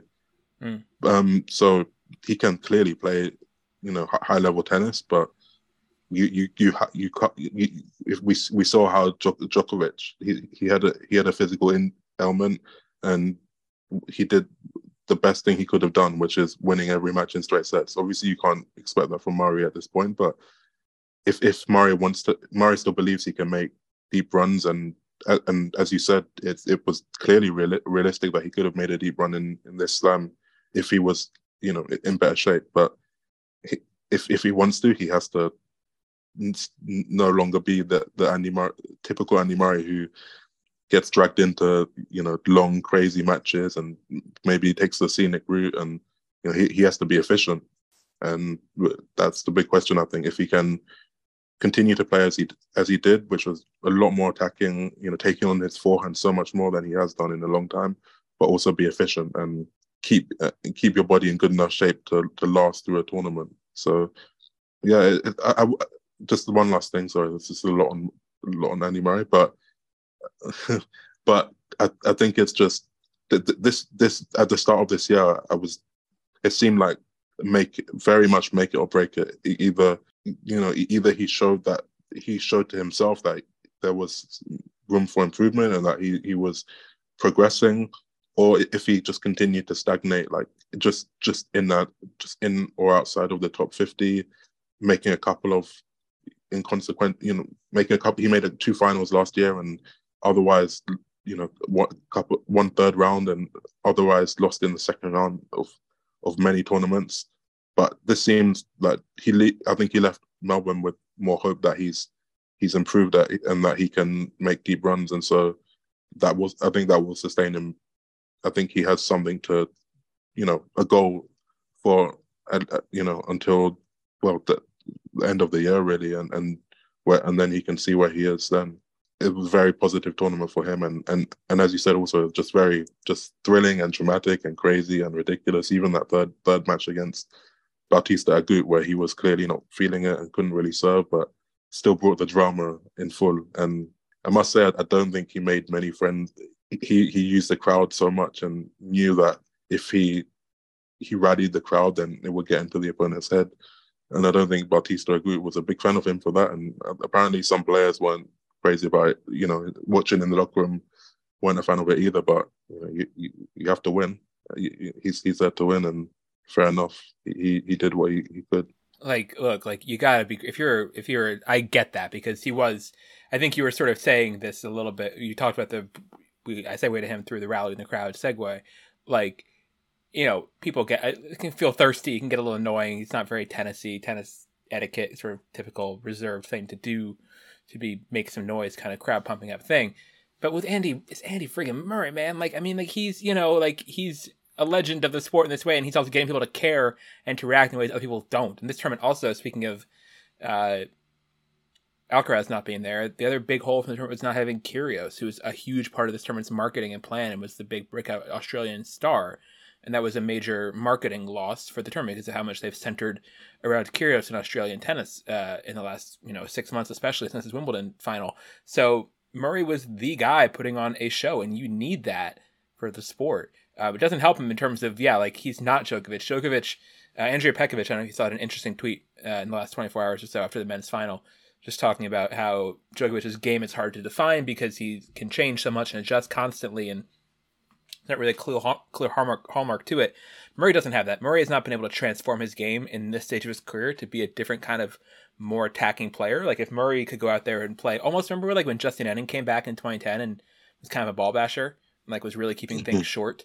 Like if Murray could have tried to do that, I don't know if he has. It feels like he can do that, but that could have really changed his the stage of his career. To try to go for that kind of real overhaul of his game. Um, anyway, should get moving on. There's a lot more to cover here that I wanted to cover. A couple other topics. Speaking of uh, Tsitsipas, actually, I wanted to transition to one of the reasons I think Tsitsipas might have done well this tournament, in terms of mentally, especially you could say, is the coaching. The, there's for the first time there was this really fluid, all coaching allowed thing at a slam, and it felt more. I know it happened at the U.S. Open also, but it felt more foregrounded at this Australian Open. Uh, they were showing them more players, just the way the courts are set up um, it just felt like it was a bigger part of the tournament for sure. And you know the kind of constant conversations are happening with with coaches, and we obviously know how much Apostolos Tsitsipas talks to his son during matches, and as you know there were reconnaissance missions run by Eva Asderaki to intercept those communications during last year's semifinal. But with uh, this year, I'm curious what you made of that rule change, and I do want to. I'll get into Stefano Vukov after that, but before we get into him specifically, um, who's Rybakina's coach, what you made of this rule change it's, kind of be done, I think, ostensibly for entertainment purposes. It's not really clear what the reason behind it is. If it's enfor- lack of enforcement, which I think is a bad reason to change a rule, honestly, really bad reason to change a rule, um, especially when you've laid off so many line judges who could be helping to police the court if need be. I don't know if it made it more entertaining per se because you can't hear the coaches, but at the same time at United Cup you could hear them. And then there was like that one match where Tim Henman didn't shut up. And it really annoyed everybody in that in that uh, I think it was the Swan Keys match I want to say. So I don't know. It, it, does feel like it's meaningfully changing the flavor of stuff. I thought Chris Clarey had a nice sort of catch-all piece about how much this changed. Uh, sort of looking back at this 2023 Australian Open through the lens of the coaching change. Uh, what do you think about this? And and it is a it is a pretty profound change for the sport and how how matches are are played and contested.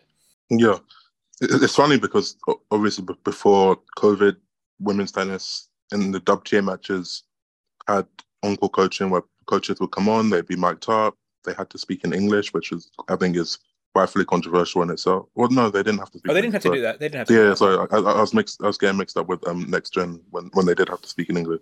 But yeah, yeah, yeah they, they they um came they came on and you could hear you know the conversations. It's just it is it is funny that they they seem to have while bringing in coaching into tennis, they've settled on the least like interactive way for, for the audience. You know, for the audience, you you can hear some things, but not really much. And yeah, much. it's it's not very, it's not helpful for gaining an insight. As someone from from the audience, as a spectator, it's not helpful for gaining insight into what what is actually being said and tactics and you know the mental state of the player. So I don't know how helpful it is for the fans. Um, but certainly players have used it, and it, it definitely changes the flavor of tennis matches. And when when you see, you know, so I think the, the rule is that you can only really you can only interact back and forth when you're on, on the same side. You can't, and you also can't. You know, there, there was I forgot who, but there was a player who, you know, that the game had finished and they went to pick up their towel and they were just, just like talking to the, their coach and they got shut. You know, the umpire shouted at them and told them to, you know, get their butt back to their chair, basically. Yeah, there's this ridiculous rule like you can you can talk but you can't have a conversation. Yeah. There's these like weird gray areas in there that Yeah. just don't seem don't seem very clear or sustainable. Yeah, yeah. It, it's it's just it is certainly just weird and striking just to see.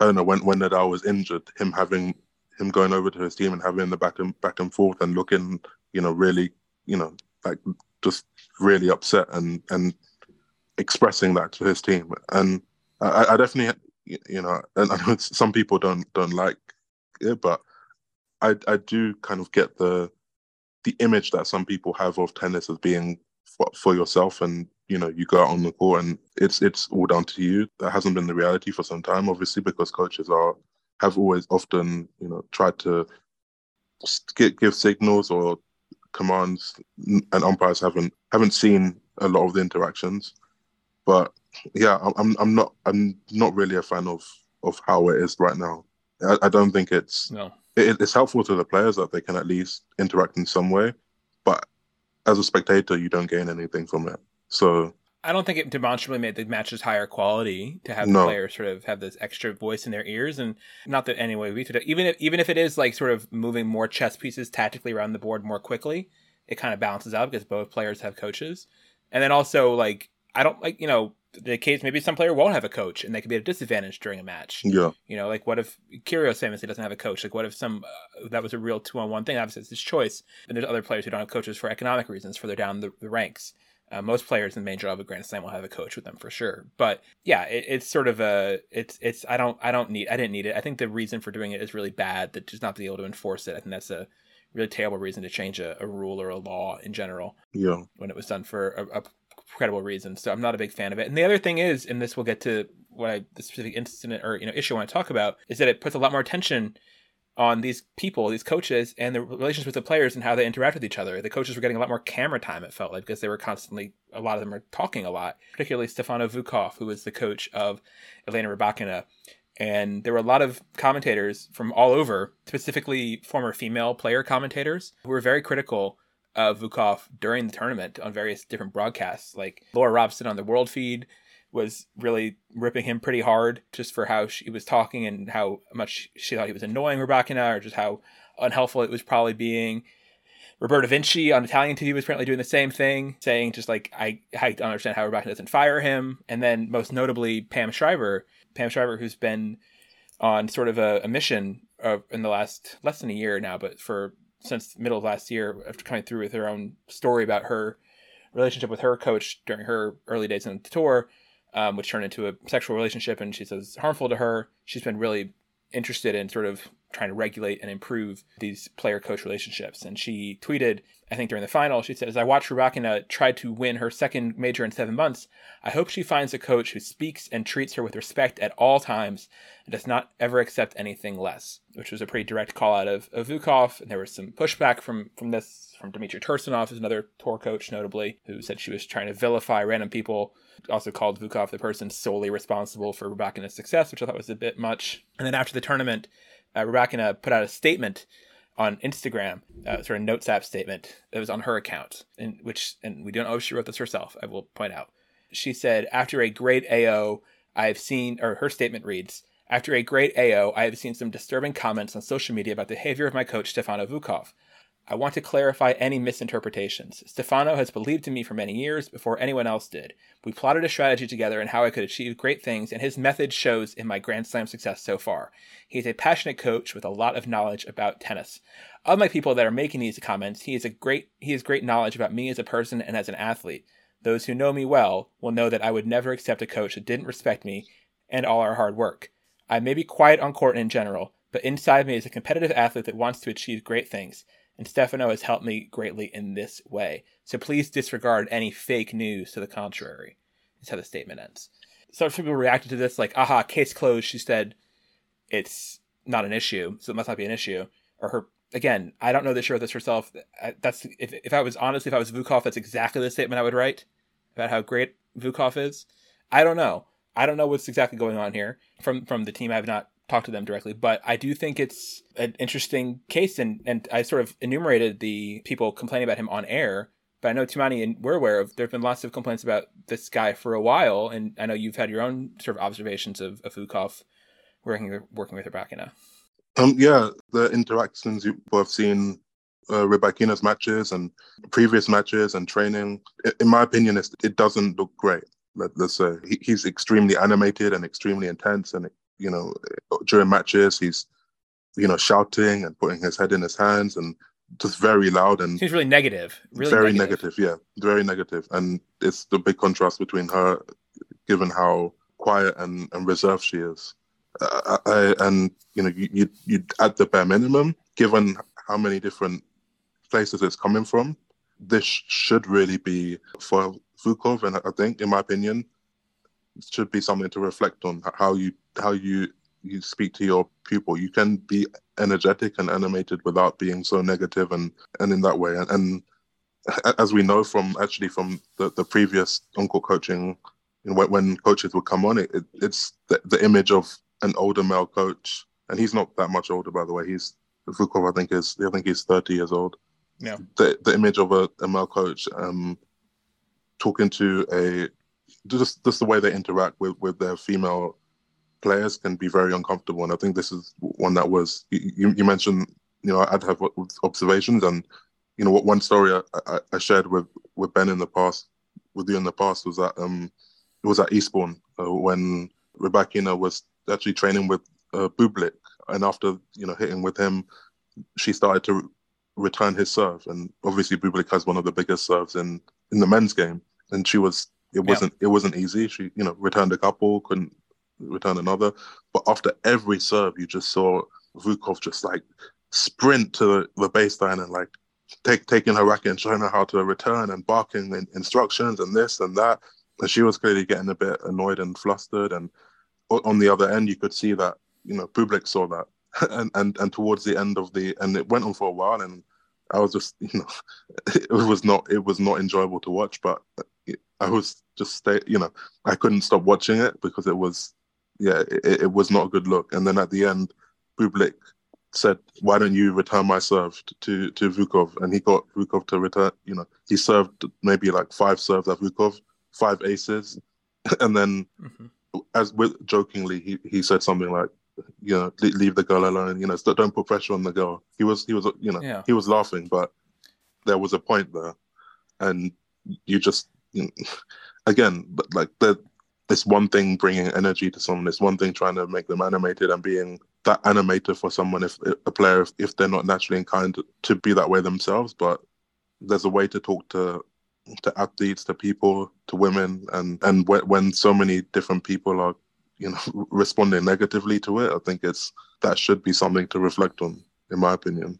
Yeah, and maybe it didn't come off from Pam's tweet, but and I was trying to show the other voices there much as it seems like she might be, you know, making assumptions going out on a limb, this is very much something that is in the conversation around Vukov and Rybakina, especially as she's come into prominence since the Wimbledon win, and even before that, because Eastbourne was obviously before that. There, there are yeah, people, people, there are whispers about this. There's concern about this. There's people who think it's not good, and it's a tough thing about tennis with the independent contractor sort of model. Like, there's very little room to regulate these player-coach relationships and to even sort of second guess them publicly was yeah. was rare and was something you know that, that, that her team at least pushed back on from Rybakina in this moment. Again, I don't know how much to assign to, her to that, and also it's just tough because you can look at a, a pairing or a relationship, if you want to call them that, and sometimes they are both in these. I don't know about Rybakina and Vukov, honestly, but and see things that make you uncomfortable and just that you want to, you know, criticize on tour. And whether it's certainly fathers and daughters is a very common dynamic in women's tennis, or people who are dating, or even just not, just an age difference of different men and women, or even if it's two women. I mean, like it's,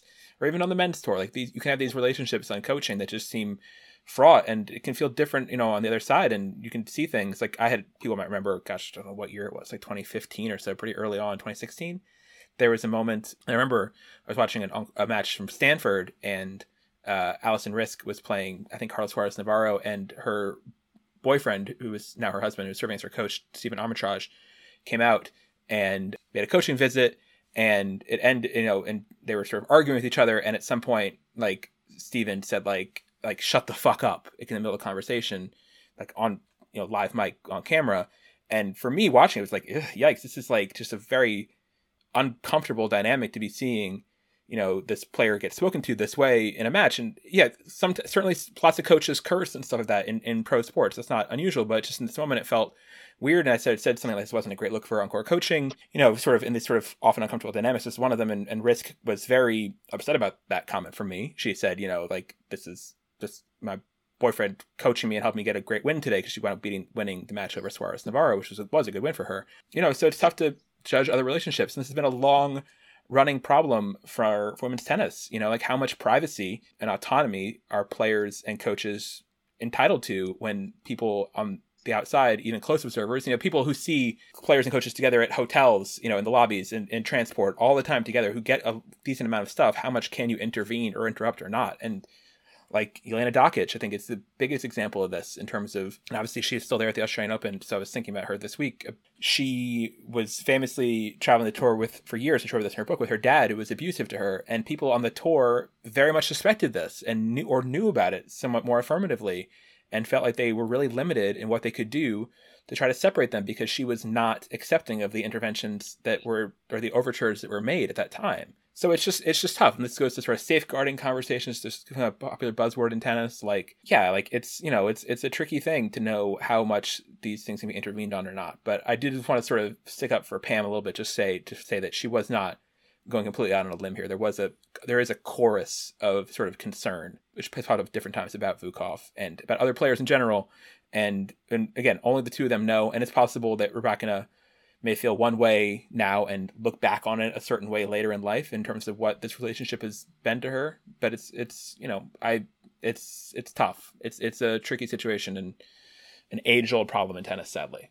Yeah, it's also complicated in in this sense because technically Rybakina is the employer here. Yeah, and, and he's her employee, and she's an adult, and she has agency over you know who, who's around her. So yeah, it's it's it's very yeah, it's just a very difficult like conversation to have. And the power dynamics are very strange, are very strange. And like I'll Yeah, throw in exactly, that he, yeah. you know, he has her name tattooed on his arm, like which just sort of makes me uncomfortable in terms of that's not what normally you put your boss's name on your arm. I don't know. It's uh, I get it. I get that they won together and whatever, but it is it's all tricky and uncomfortable and, and messy. And I just thought it was a thing worth worth talking about because it is, and they're not the only pair certainly on tour, even active now, player coach, where people sort of look askance at it for different reasons. There's other relationships out there that people on tour, and I'm not going to name all of them, but like people look at and and cringe sometimes, and how much should that cringing turn into action? I think that's something that Pam is sort of exploring and trying to foreground in her current her Yeah. current mission. Um, so it's an interesting moment, and there will be there will be pushback. Like I'm not surprised that there is pushback to this. It would be weird if there wasn't.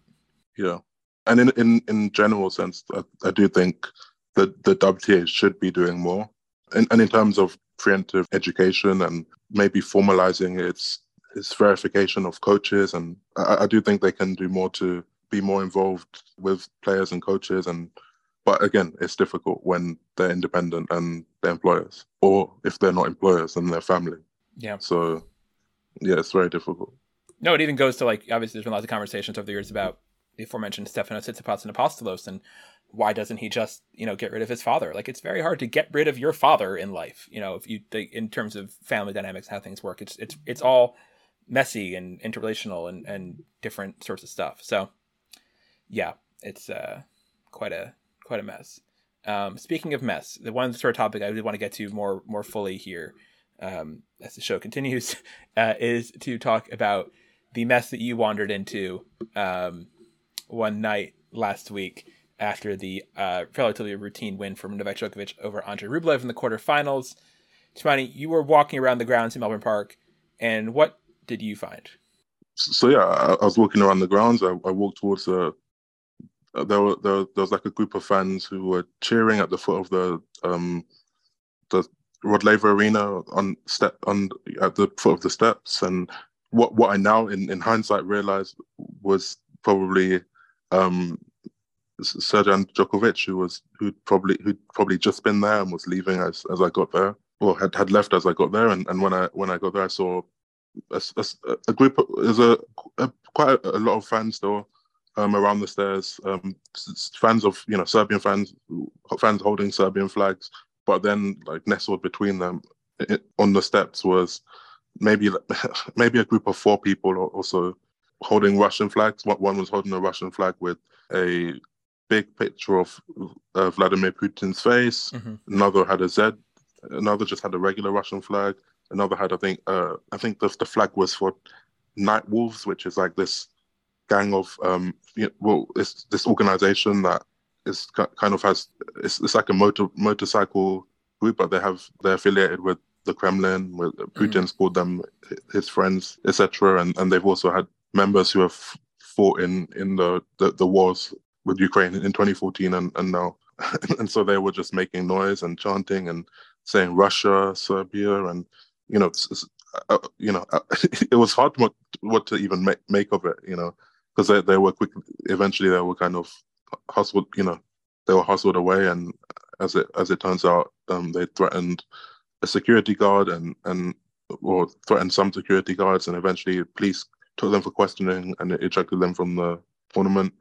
But yeah, it was just it was at just you know you, you go you I, I went there expecting just to see kind of jubilant Serbian fans and confronted with that just those ugly scenes was a lot. It was a pro-war um, rally. Like it was like yeah, on the grounds it, of the Happy Slam. It's so surreal. Like I I had I saw this video the next morning. I don't think I'd stayed up for the entirety of the Rublev Djokovic match. I definitely didn't.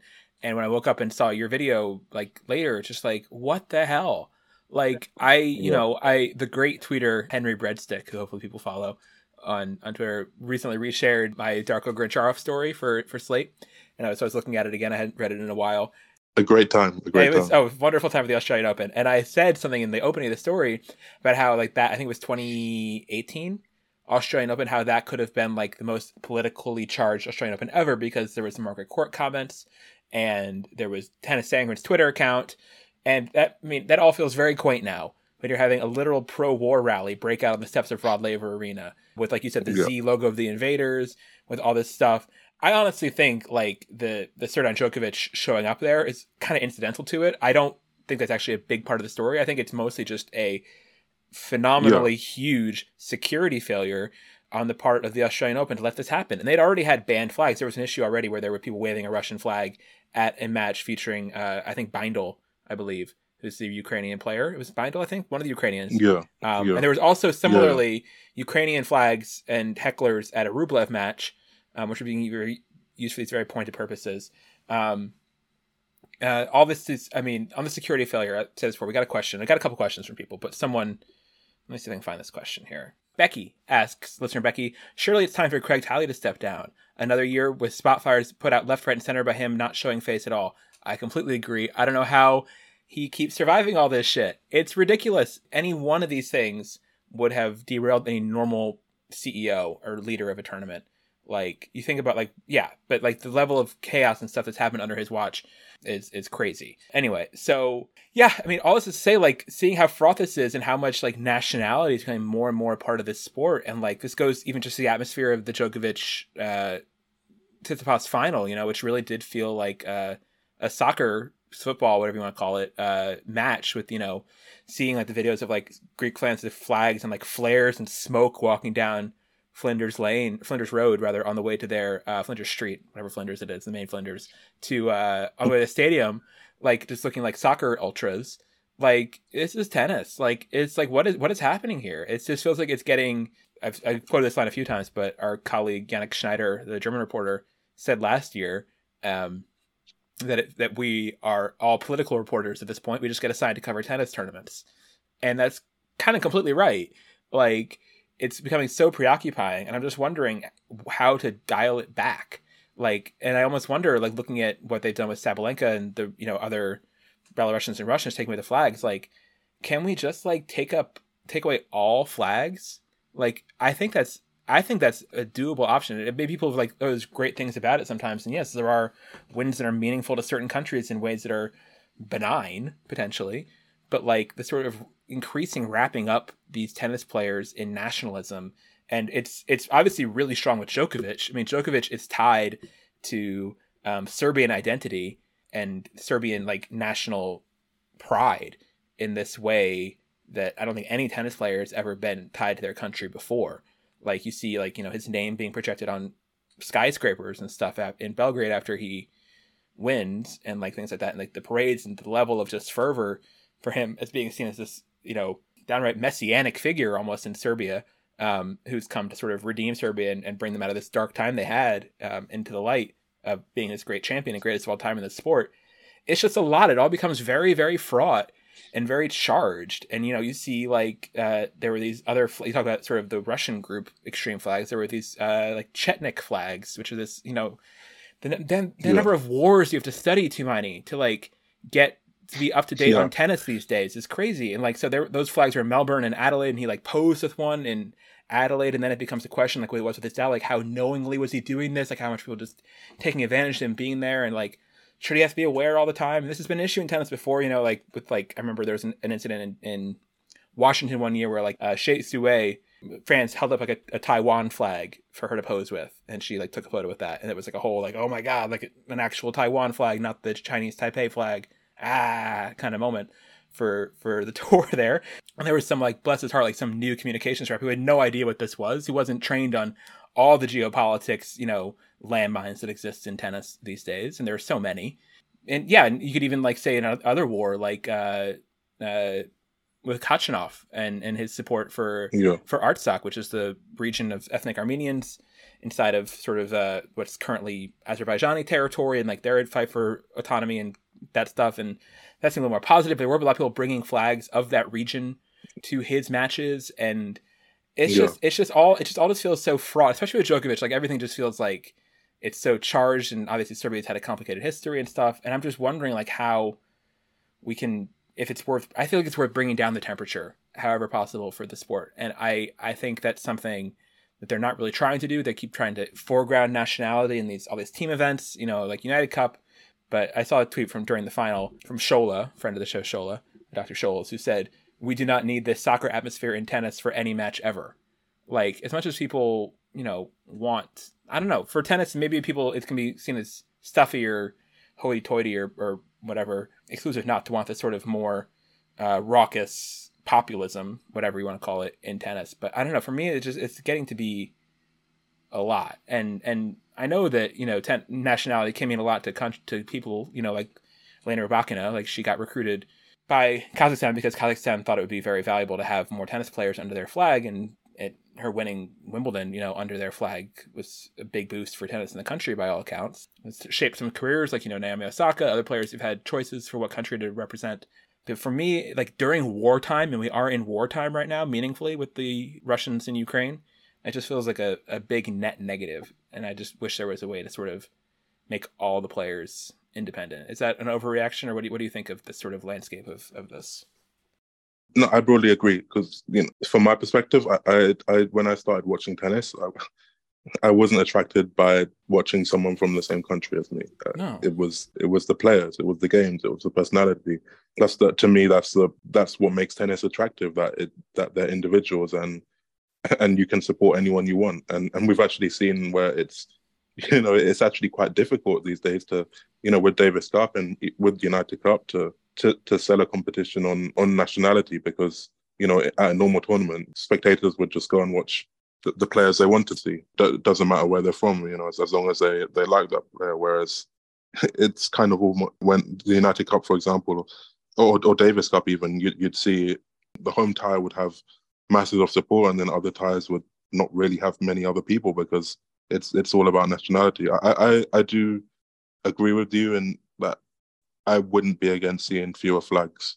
Some tournaments and slams do; they don't allow flags. I believe Wimbledon doesn't allow any flags. Yeah, Cincinnati had this incident last year where they had the woman who yeah. brought uh, Ukrainian flag um, and and was at courtside at a qualifying match between two Russians. I think it was what was it Kalinskaya and Potapova, I believe, in qualifying and she got ejected. And they showed they had a, a line in their rules that was no flags allowed um, on site. That was never enforced previously because there have been plenty of American flags over the years and lots of Serbian flags also in Cincinnati were the two I remember seeing lots of at different times.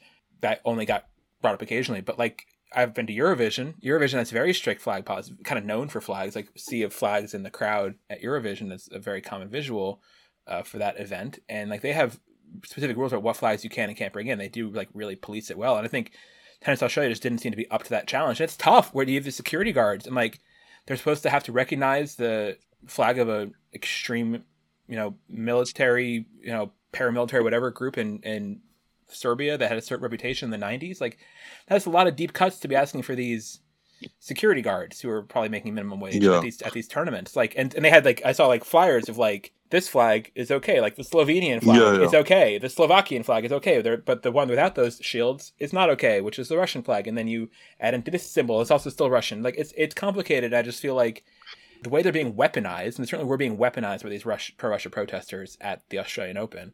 It's just, I just don't. I think the risk reward is, is bad, and I would get rid of them, and, and you know let people cheer in their own languages and do whatever they want vocally, but just these symbols, again during this wartime, I think are are, are too much. And so yeah, I would just, like yeah. I would like to see a like even on Wikipedia, like you know if you look at the draws, like there's always a flag every row next to the people. Like, is that necessary? Like, they're just there's people. Like, I don't know. I think it's. I think it's. Yeah, it, it, I think it's. I think it's trending the wrong way. Yeah, I mean, in, in general, yeah, I just don't. I'm. I'm not.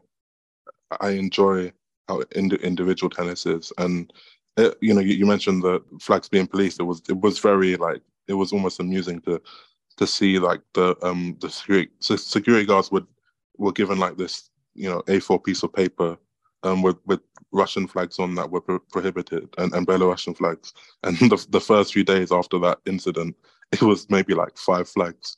And then by the by the end of last week, it was they had you know medieval Russian flags and one with Tsar Nicholas, you know, on it, and, and this and that, and you know, all people just, I mean, clearly people, you know, trying to get around it somehow, but it's just like it, it's a not, lot. Not Tsar uh, Nicholas yeah. Let the man rest.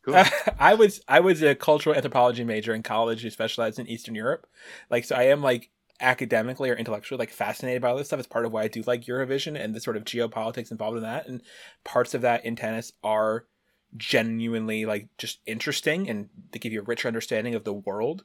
Like you know, Novak Djokovic again, like see like the way he's foregrounded Serbian recent history and identity in tennis has been people who want to tune into that frequency of the sport. You could learn a lot about that part of the world by by learning more about Novak Djokovic and why he means this much to people and how he's seen in that country right? But like, it, it, I think it just like the, the when Putin's face showed up, and then again when when Srdjan Djokovic got embroiled in it, and I don't again I don't think it was a major part. I do think it was way too slow the statement from from them to sort of step back, distance themselves from that. It took like I think around 24 hours at least after the video came out to make that statement. It was all just kind of it's surreal and a mess. And I you know as we hopefully try to in, reintegrate these players, these you know because we want to have it would be nice to have the Australian Open champion Sabalenka be able to play Wimbledon and you know have this all just get less fraught. Like, yeah, and then who knows? Like, will will Sabalenka be roped into you know showing up for Lukashenko in Minsk after her win? That's like the, yeah. that's I have wondered. I don't know how that's going to go for her. Like, it's all yeah. a, it's all a tricky fraught time, and the players are almost entirely pawns in this, and that's and that's difficult and frustrating for them, and that's gone through all of the Russians and stuff, and you know yeah. I, I should note in, in, in Sabalenka's case, it's it's particularly interesting. Like even, I'd ima- imagine even more than if Azarenka had won this tournament. Yes, as Azarenka's had, you know, she's she's met with Lukashenko in, in the past, but I think Sabalenka's received a lot of criticism in in Belarus. You know, from obviously there were mass before, before recent events there were massive protests and belief mm-hmm. that the election was, you know, like stolen and and uh, the last election was not correct. Uh, so, so she's received a lot of criticism for you know meeting with Lukashenko. I think in I think at the New Year's in 2021, she was at his address, and there's like the footage of you know that there's on the cameras on it on him. He's giving a toast or a speech or whatever, and you can just see the back of Sabalenka's head, and mm. it's yeah.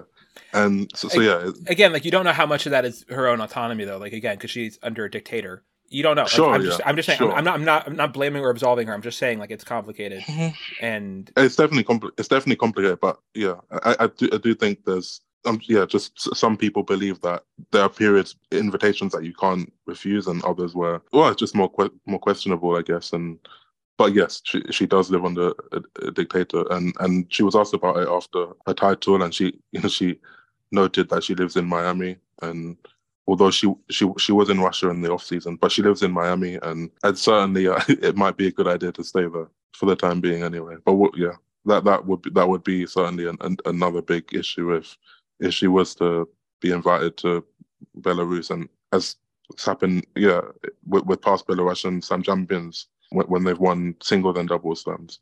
But yeah, uh, I'm just looking at. Sorry, I just got it's a, on a newsfeed. There's a headline that showed up on this page from Fox News saying ESPN's Chris Fowler and John McEnroe have awkward exchange over Novak Djokovic's quote choices after Australian Open win. Like just like everything is a mess. Tennis is making it on Fox News repeatedly. I I, I, would, I do say that though. I would say though, as as a journalist, I do, and and you mentioned it as well. I, I do enjoy the fact that it's it's a lot richer than just oh, yeah. forehands and backhands, and that there's so many different you know subjects beyond ten uh, beyond the actual tennis that we're, yeah. we're charged with covering. You know, I think the Khachanov, you know, what happened with him was was was an example of that. Was, I felt like I, I, was the the resident Nagorno Karabakh Artsakh expert, yeah. but by virtue of having having read about it a few few times, unlike everyone else in the press room.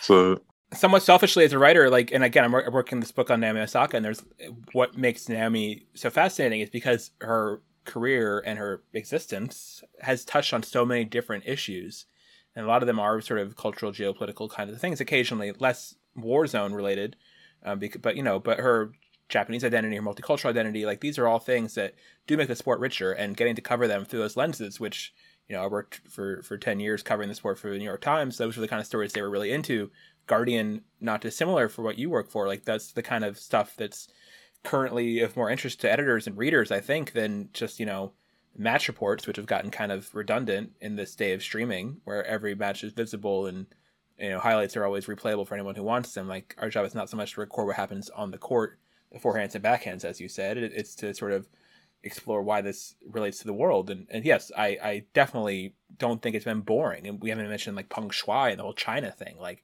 every continent has had a piece of the action at some point in, in tennis lately, like in terms of being part of this this fraught field. Um, but it is it is fraught, yeah. and I just I just I just worry. Anyway, I saw this like you know aggressive pro war pep rally break out on the steps of Rod Laver Arena. For me, that was like let's slow the f down and let's see what we can do to try to to lower the temperature here because it's it's dangerous, you know, and it, it, it to to keep this going at a lot of different levels, and it's unfair to the players you know, people like Rublev, like Azarenka had this whole exchange where she was asked about it and got, you know, probably deservedly combat. I don't know what the word is for it, but it was, it was not, she was not having it, you know, this sort of line of questioning for her there. But, but it's, it was also still crazy to me in March of last year was at Indian Wells and Daniil Medvedev, new number one, is there. And, you know, he's a happy going, you know, easygoing guy. And, he gets asked at his first Wells press conference, when are you going to have the Russian people rise up against Putin? It's like like what what, what? he's a tennis player like he lives in monaco he's a tennis player who likes to play video games like he's not a politician but these players because of the flags next to their name become de facto diplomats yeah. in ways that are just Gosh, yeah. messy yeah so and they're and they are and they are underqualified for those jobs respectfully so yeah, uh, and another example is like Rybakina, who obviously doesn't represent Russia anymore, being asked either before or after the Wimbledon final whether you know to to like formally denounce Putin, which is just yeah, yeah, it is it, it can certainly be too much. Yeah, like I said, I, I I think in this sort of wartime, it's not it's not fun. Uh, it's not just a game, the, the flag thing anymore. You know, it's not just like a bunch of colors. Like these are the stakes do feel higher and everything. So yeah, I would I would de-escalate that. Yeah, that that's been kind of just my, my thought in general. Just that I I, I, enjoy tennis as, as, an individual sport, and, and I think that's where it's strongest as individuals. Yeah, I, I certainly resist when kind of na- nationality is forced upon it and presented as like one of the you know defining aspects of it. And and the, again, going back in circles, but the reason why events like Davis Cup are struggling is precisely because for players the focus is individual yeah. yeah Especially, you know, in these modern, in this era of professional tennis. I'll also say, in general, at the Australian Open, the Adelaide players did better than the United Cup players. Like you know, the United Cup in terms of people who made deep runs in Melbourne was was not the best, with the exception of Tsitsipas who made the final. I think I think six of the semifinalists didn't play United Cup, something like that. It's just a lot of sort of emotion to put into that, and then you have situations too where Lorenzo Musetti in the United Cup final is like injured, but should he push through to help his team or should he preserve his own chances? It's just like it's just a lot of sort of extra stuff. Like let them be their own selfish in that way, autonomous entities in tennis, having to feel like they're playing for something bigger all the time, or even occasionally. Um, when we know what they all kind of the same goals of these Grand Slams and stuff. Um, okay, this was a lot of show. I want a couple quick, very sort of quick hit things. Shout out to the Czechs, uh, Krejcikova and Siniakova for winning their fourth straight slam that they've uh, been able to play together. They've won four of the last five slams. The one they didn't win was the French Open last year, where Krejcikova tested positive for uh, COVID before her first doubles match. So I think Krejcikova is a Hall of Fame lock at this point with all her winning and the single one of slam the too. one of the top ones as well. Yeah, yeah. And Siniakova maybe getting there someday too with these all these wins. And I want to ask you, I'm curious what it was like on the grounds in terms of buzz or lack thereof around this Hijikata Kubler doubles win. And a second straight Aussie team winning the men's doubles after Kyrgios and Kokkinakis, who got so much attention last year, got a whole Netflix episode about their win. And then Hijikata and Kubler come out of really nowhere as wildcards and not very highly regarded wildcards either, honestly, in doubles, uh, and win this title. Um, what was was that? What does that say about Kyrgios and Kokkinakis' win? What was that? What was that like? I mean, I mean, I, I think within the stadium, that you know, atmosphere was nice, and you know, it was enjoyable, and it was a nice moment. And as you said, it was a, you know, it, it was, you know, Kyrgios and Kokkinakis are two very good singles players, whereas, Yeah. and and you know, Kokkinakis obviously even you know lower than how how people viewed him as a player, whereas yeah, this was a wild wild card group pairing. But I, I certainly, yeah, certainly it didn't outside of you know the actual match, it didn't receive the well even the the, the atmosphere wasn't as rowdy as as in as last year, and it certainly didn't cut through in the way that Kyrgios and Kokkinakis did. And you know, again, that's that's down to the singles players and the prominence of the players who won last year. So yeah, it was a it, it was a nice event and it was dramatic. That the, the, if you people should watch the match point where that um I think Kubler like defends two overheads while at the net and then Hijikata Mm. like falls on the floor.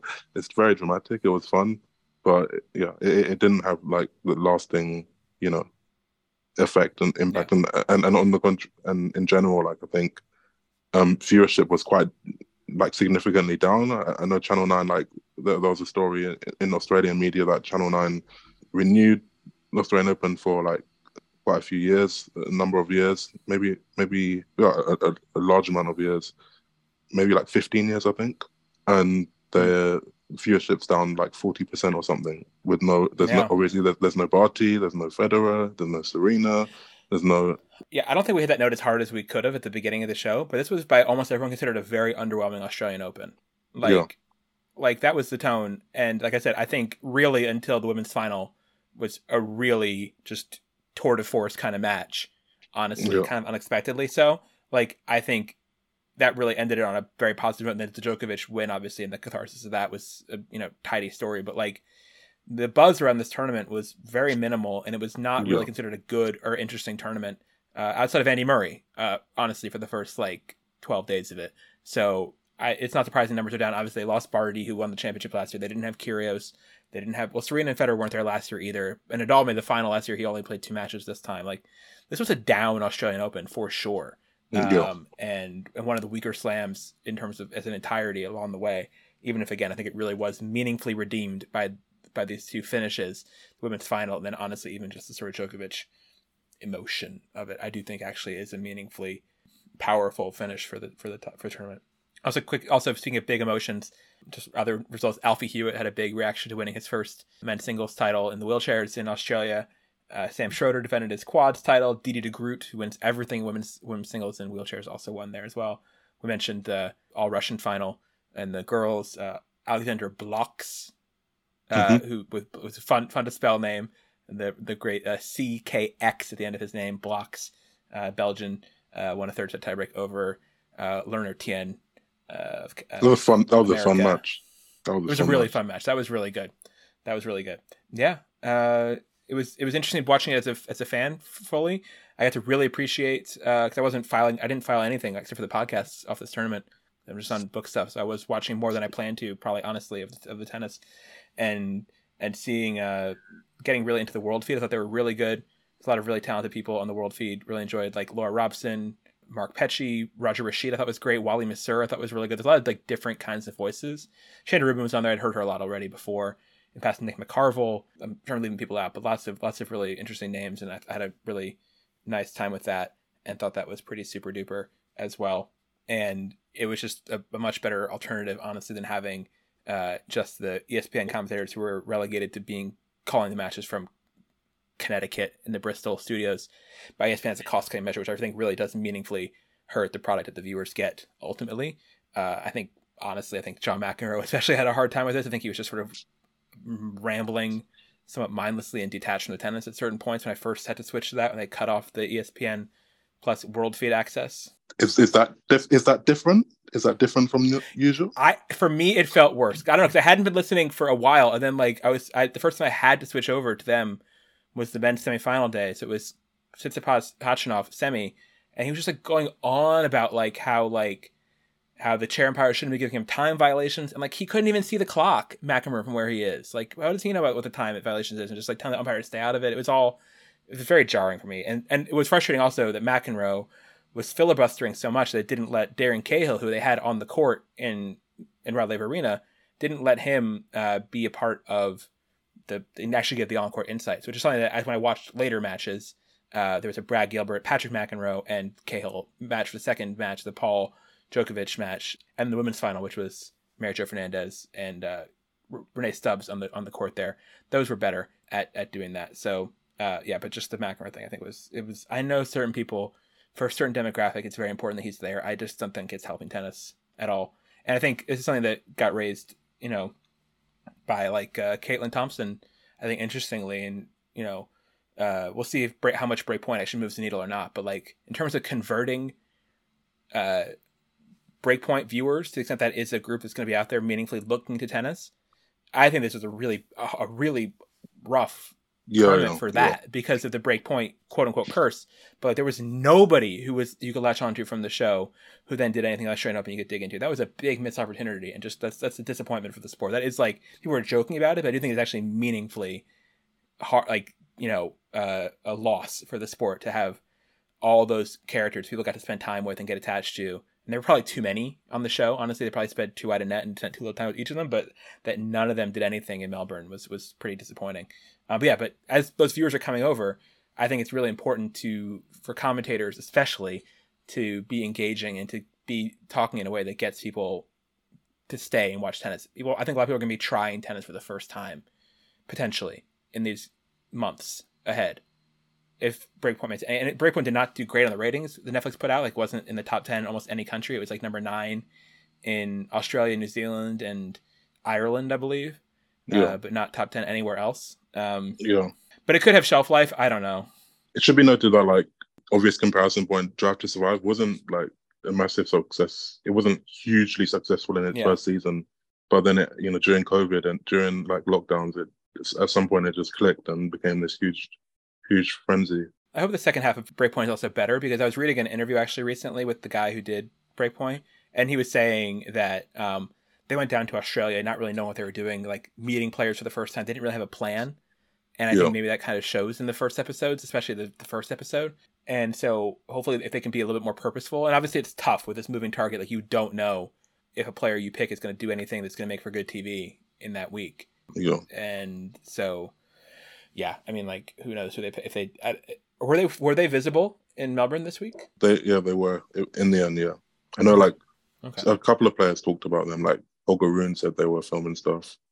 I think yeah. a couple, a couple, yeah, uh, quite a few, a few players were still there. That a few were retained, a few new ones. So we'll see. But some, some, but also some weren't. anyway. What does that mean? Uh, nothing. Just there'll be some new faces. If if if the next season happens, it still hasn't been announced yet or anything. It still hasn't been. Yeah, hasn't been, I don't know if it's been greenlit yet, fully officially. Yeah, yeah. But they, they are doing some things. I guess I guess to ensure that they have something if if there is a second season. Yeah. On that note, thank you very much, Tumaini, for helping this season of NCR along greatly. This was a long episode. I think I'll do it all in one piece. Might split in two. We'll see how we're feeling. But thank you very much for for being on here. Have a safe trip home. Enjoy the rest of your time in Australia. Cool. You're staying there a little bit. Yep. And have uh have a yeah lovely time and talk to you again sometime soon. Yep. Catch you later. Bye everybody. Thank you. Good day. Hey, I don't work here, and if I did, I would not sell you shit.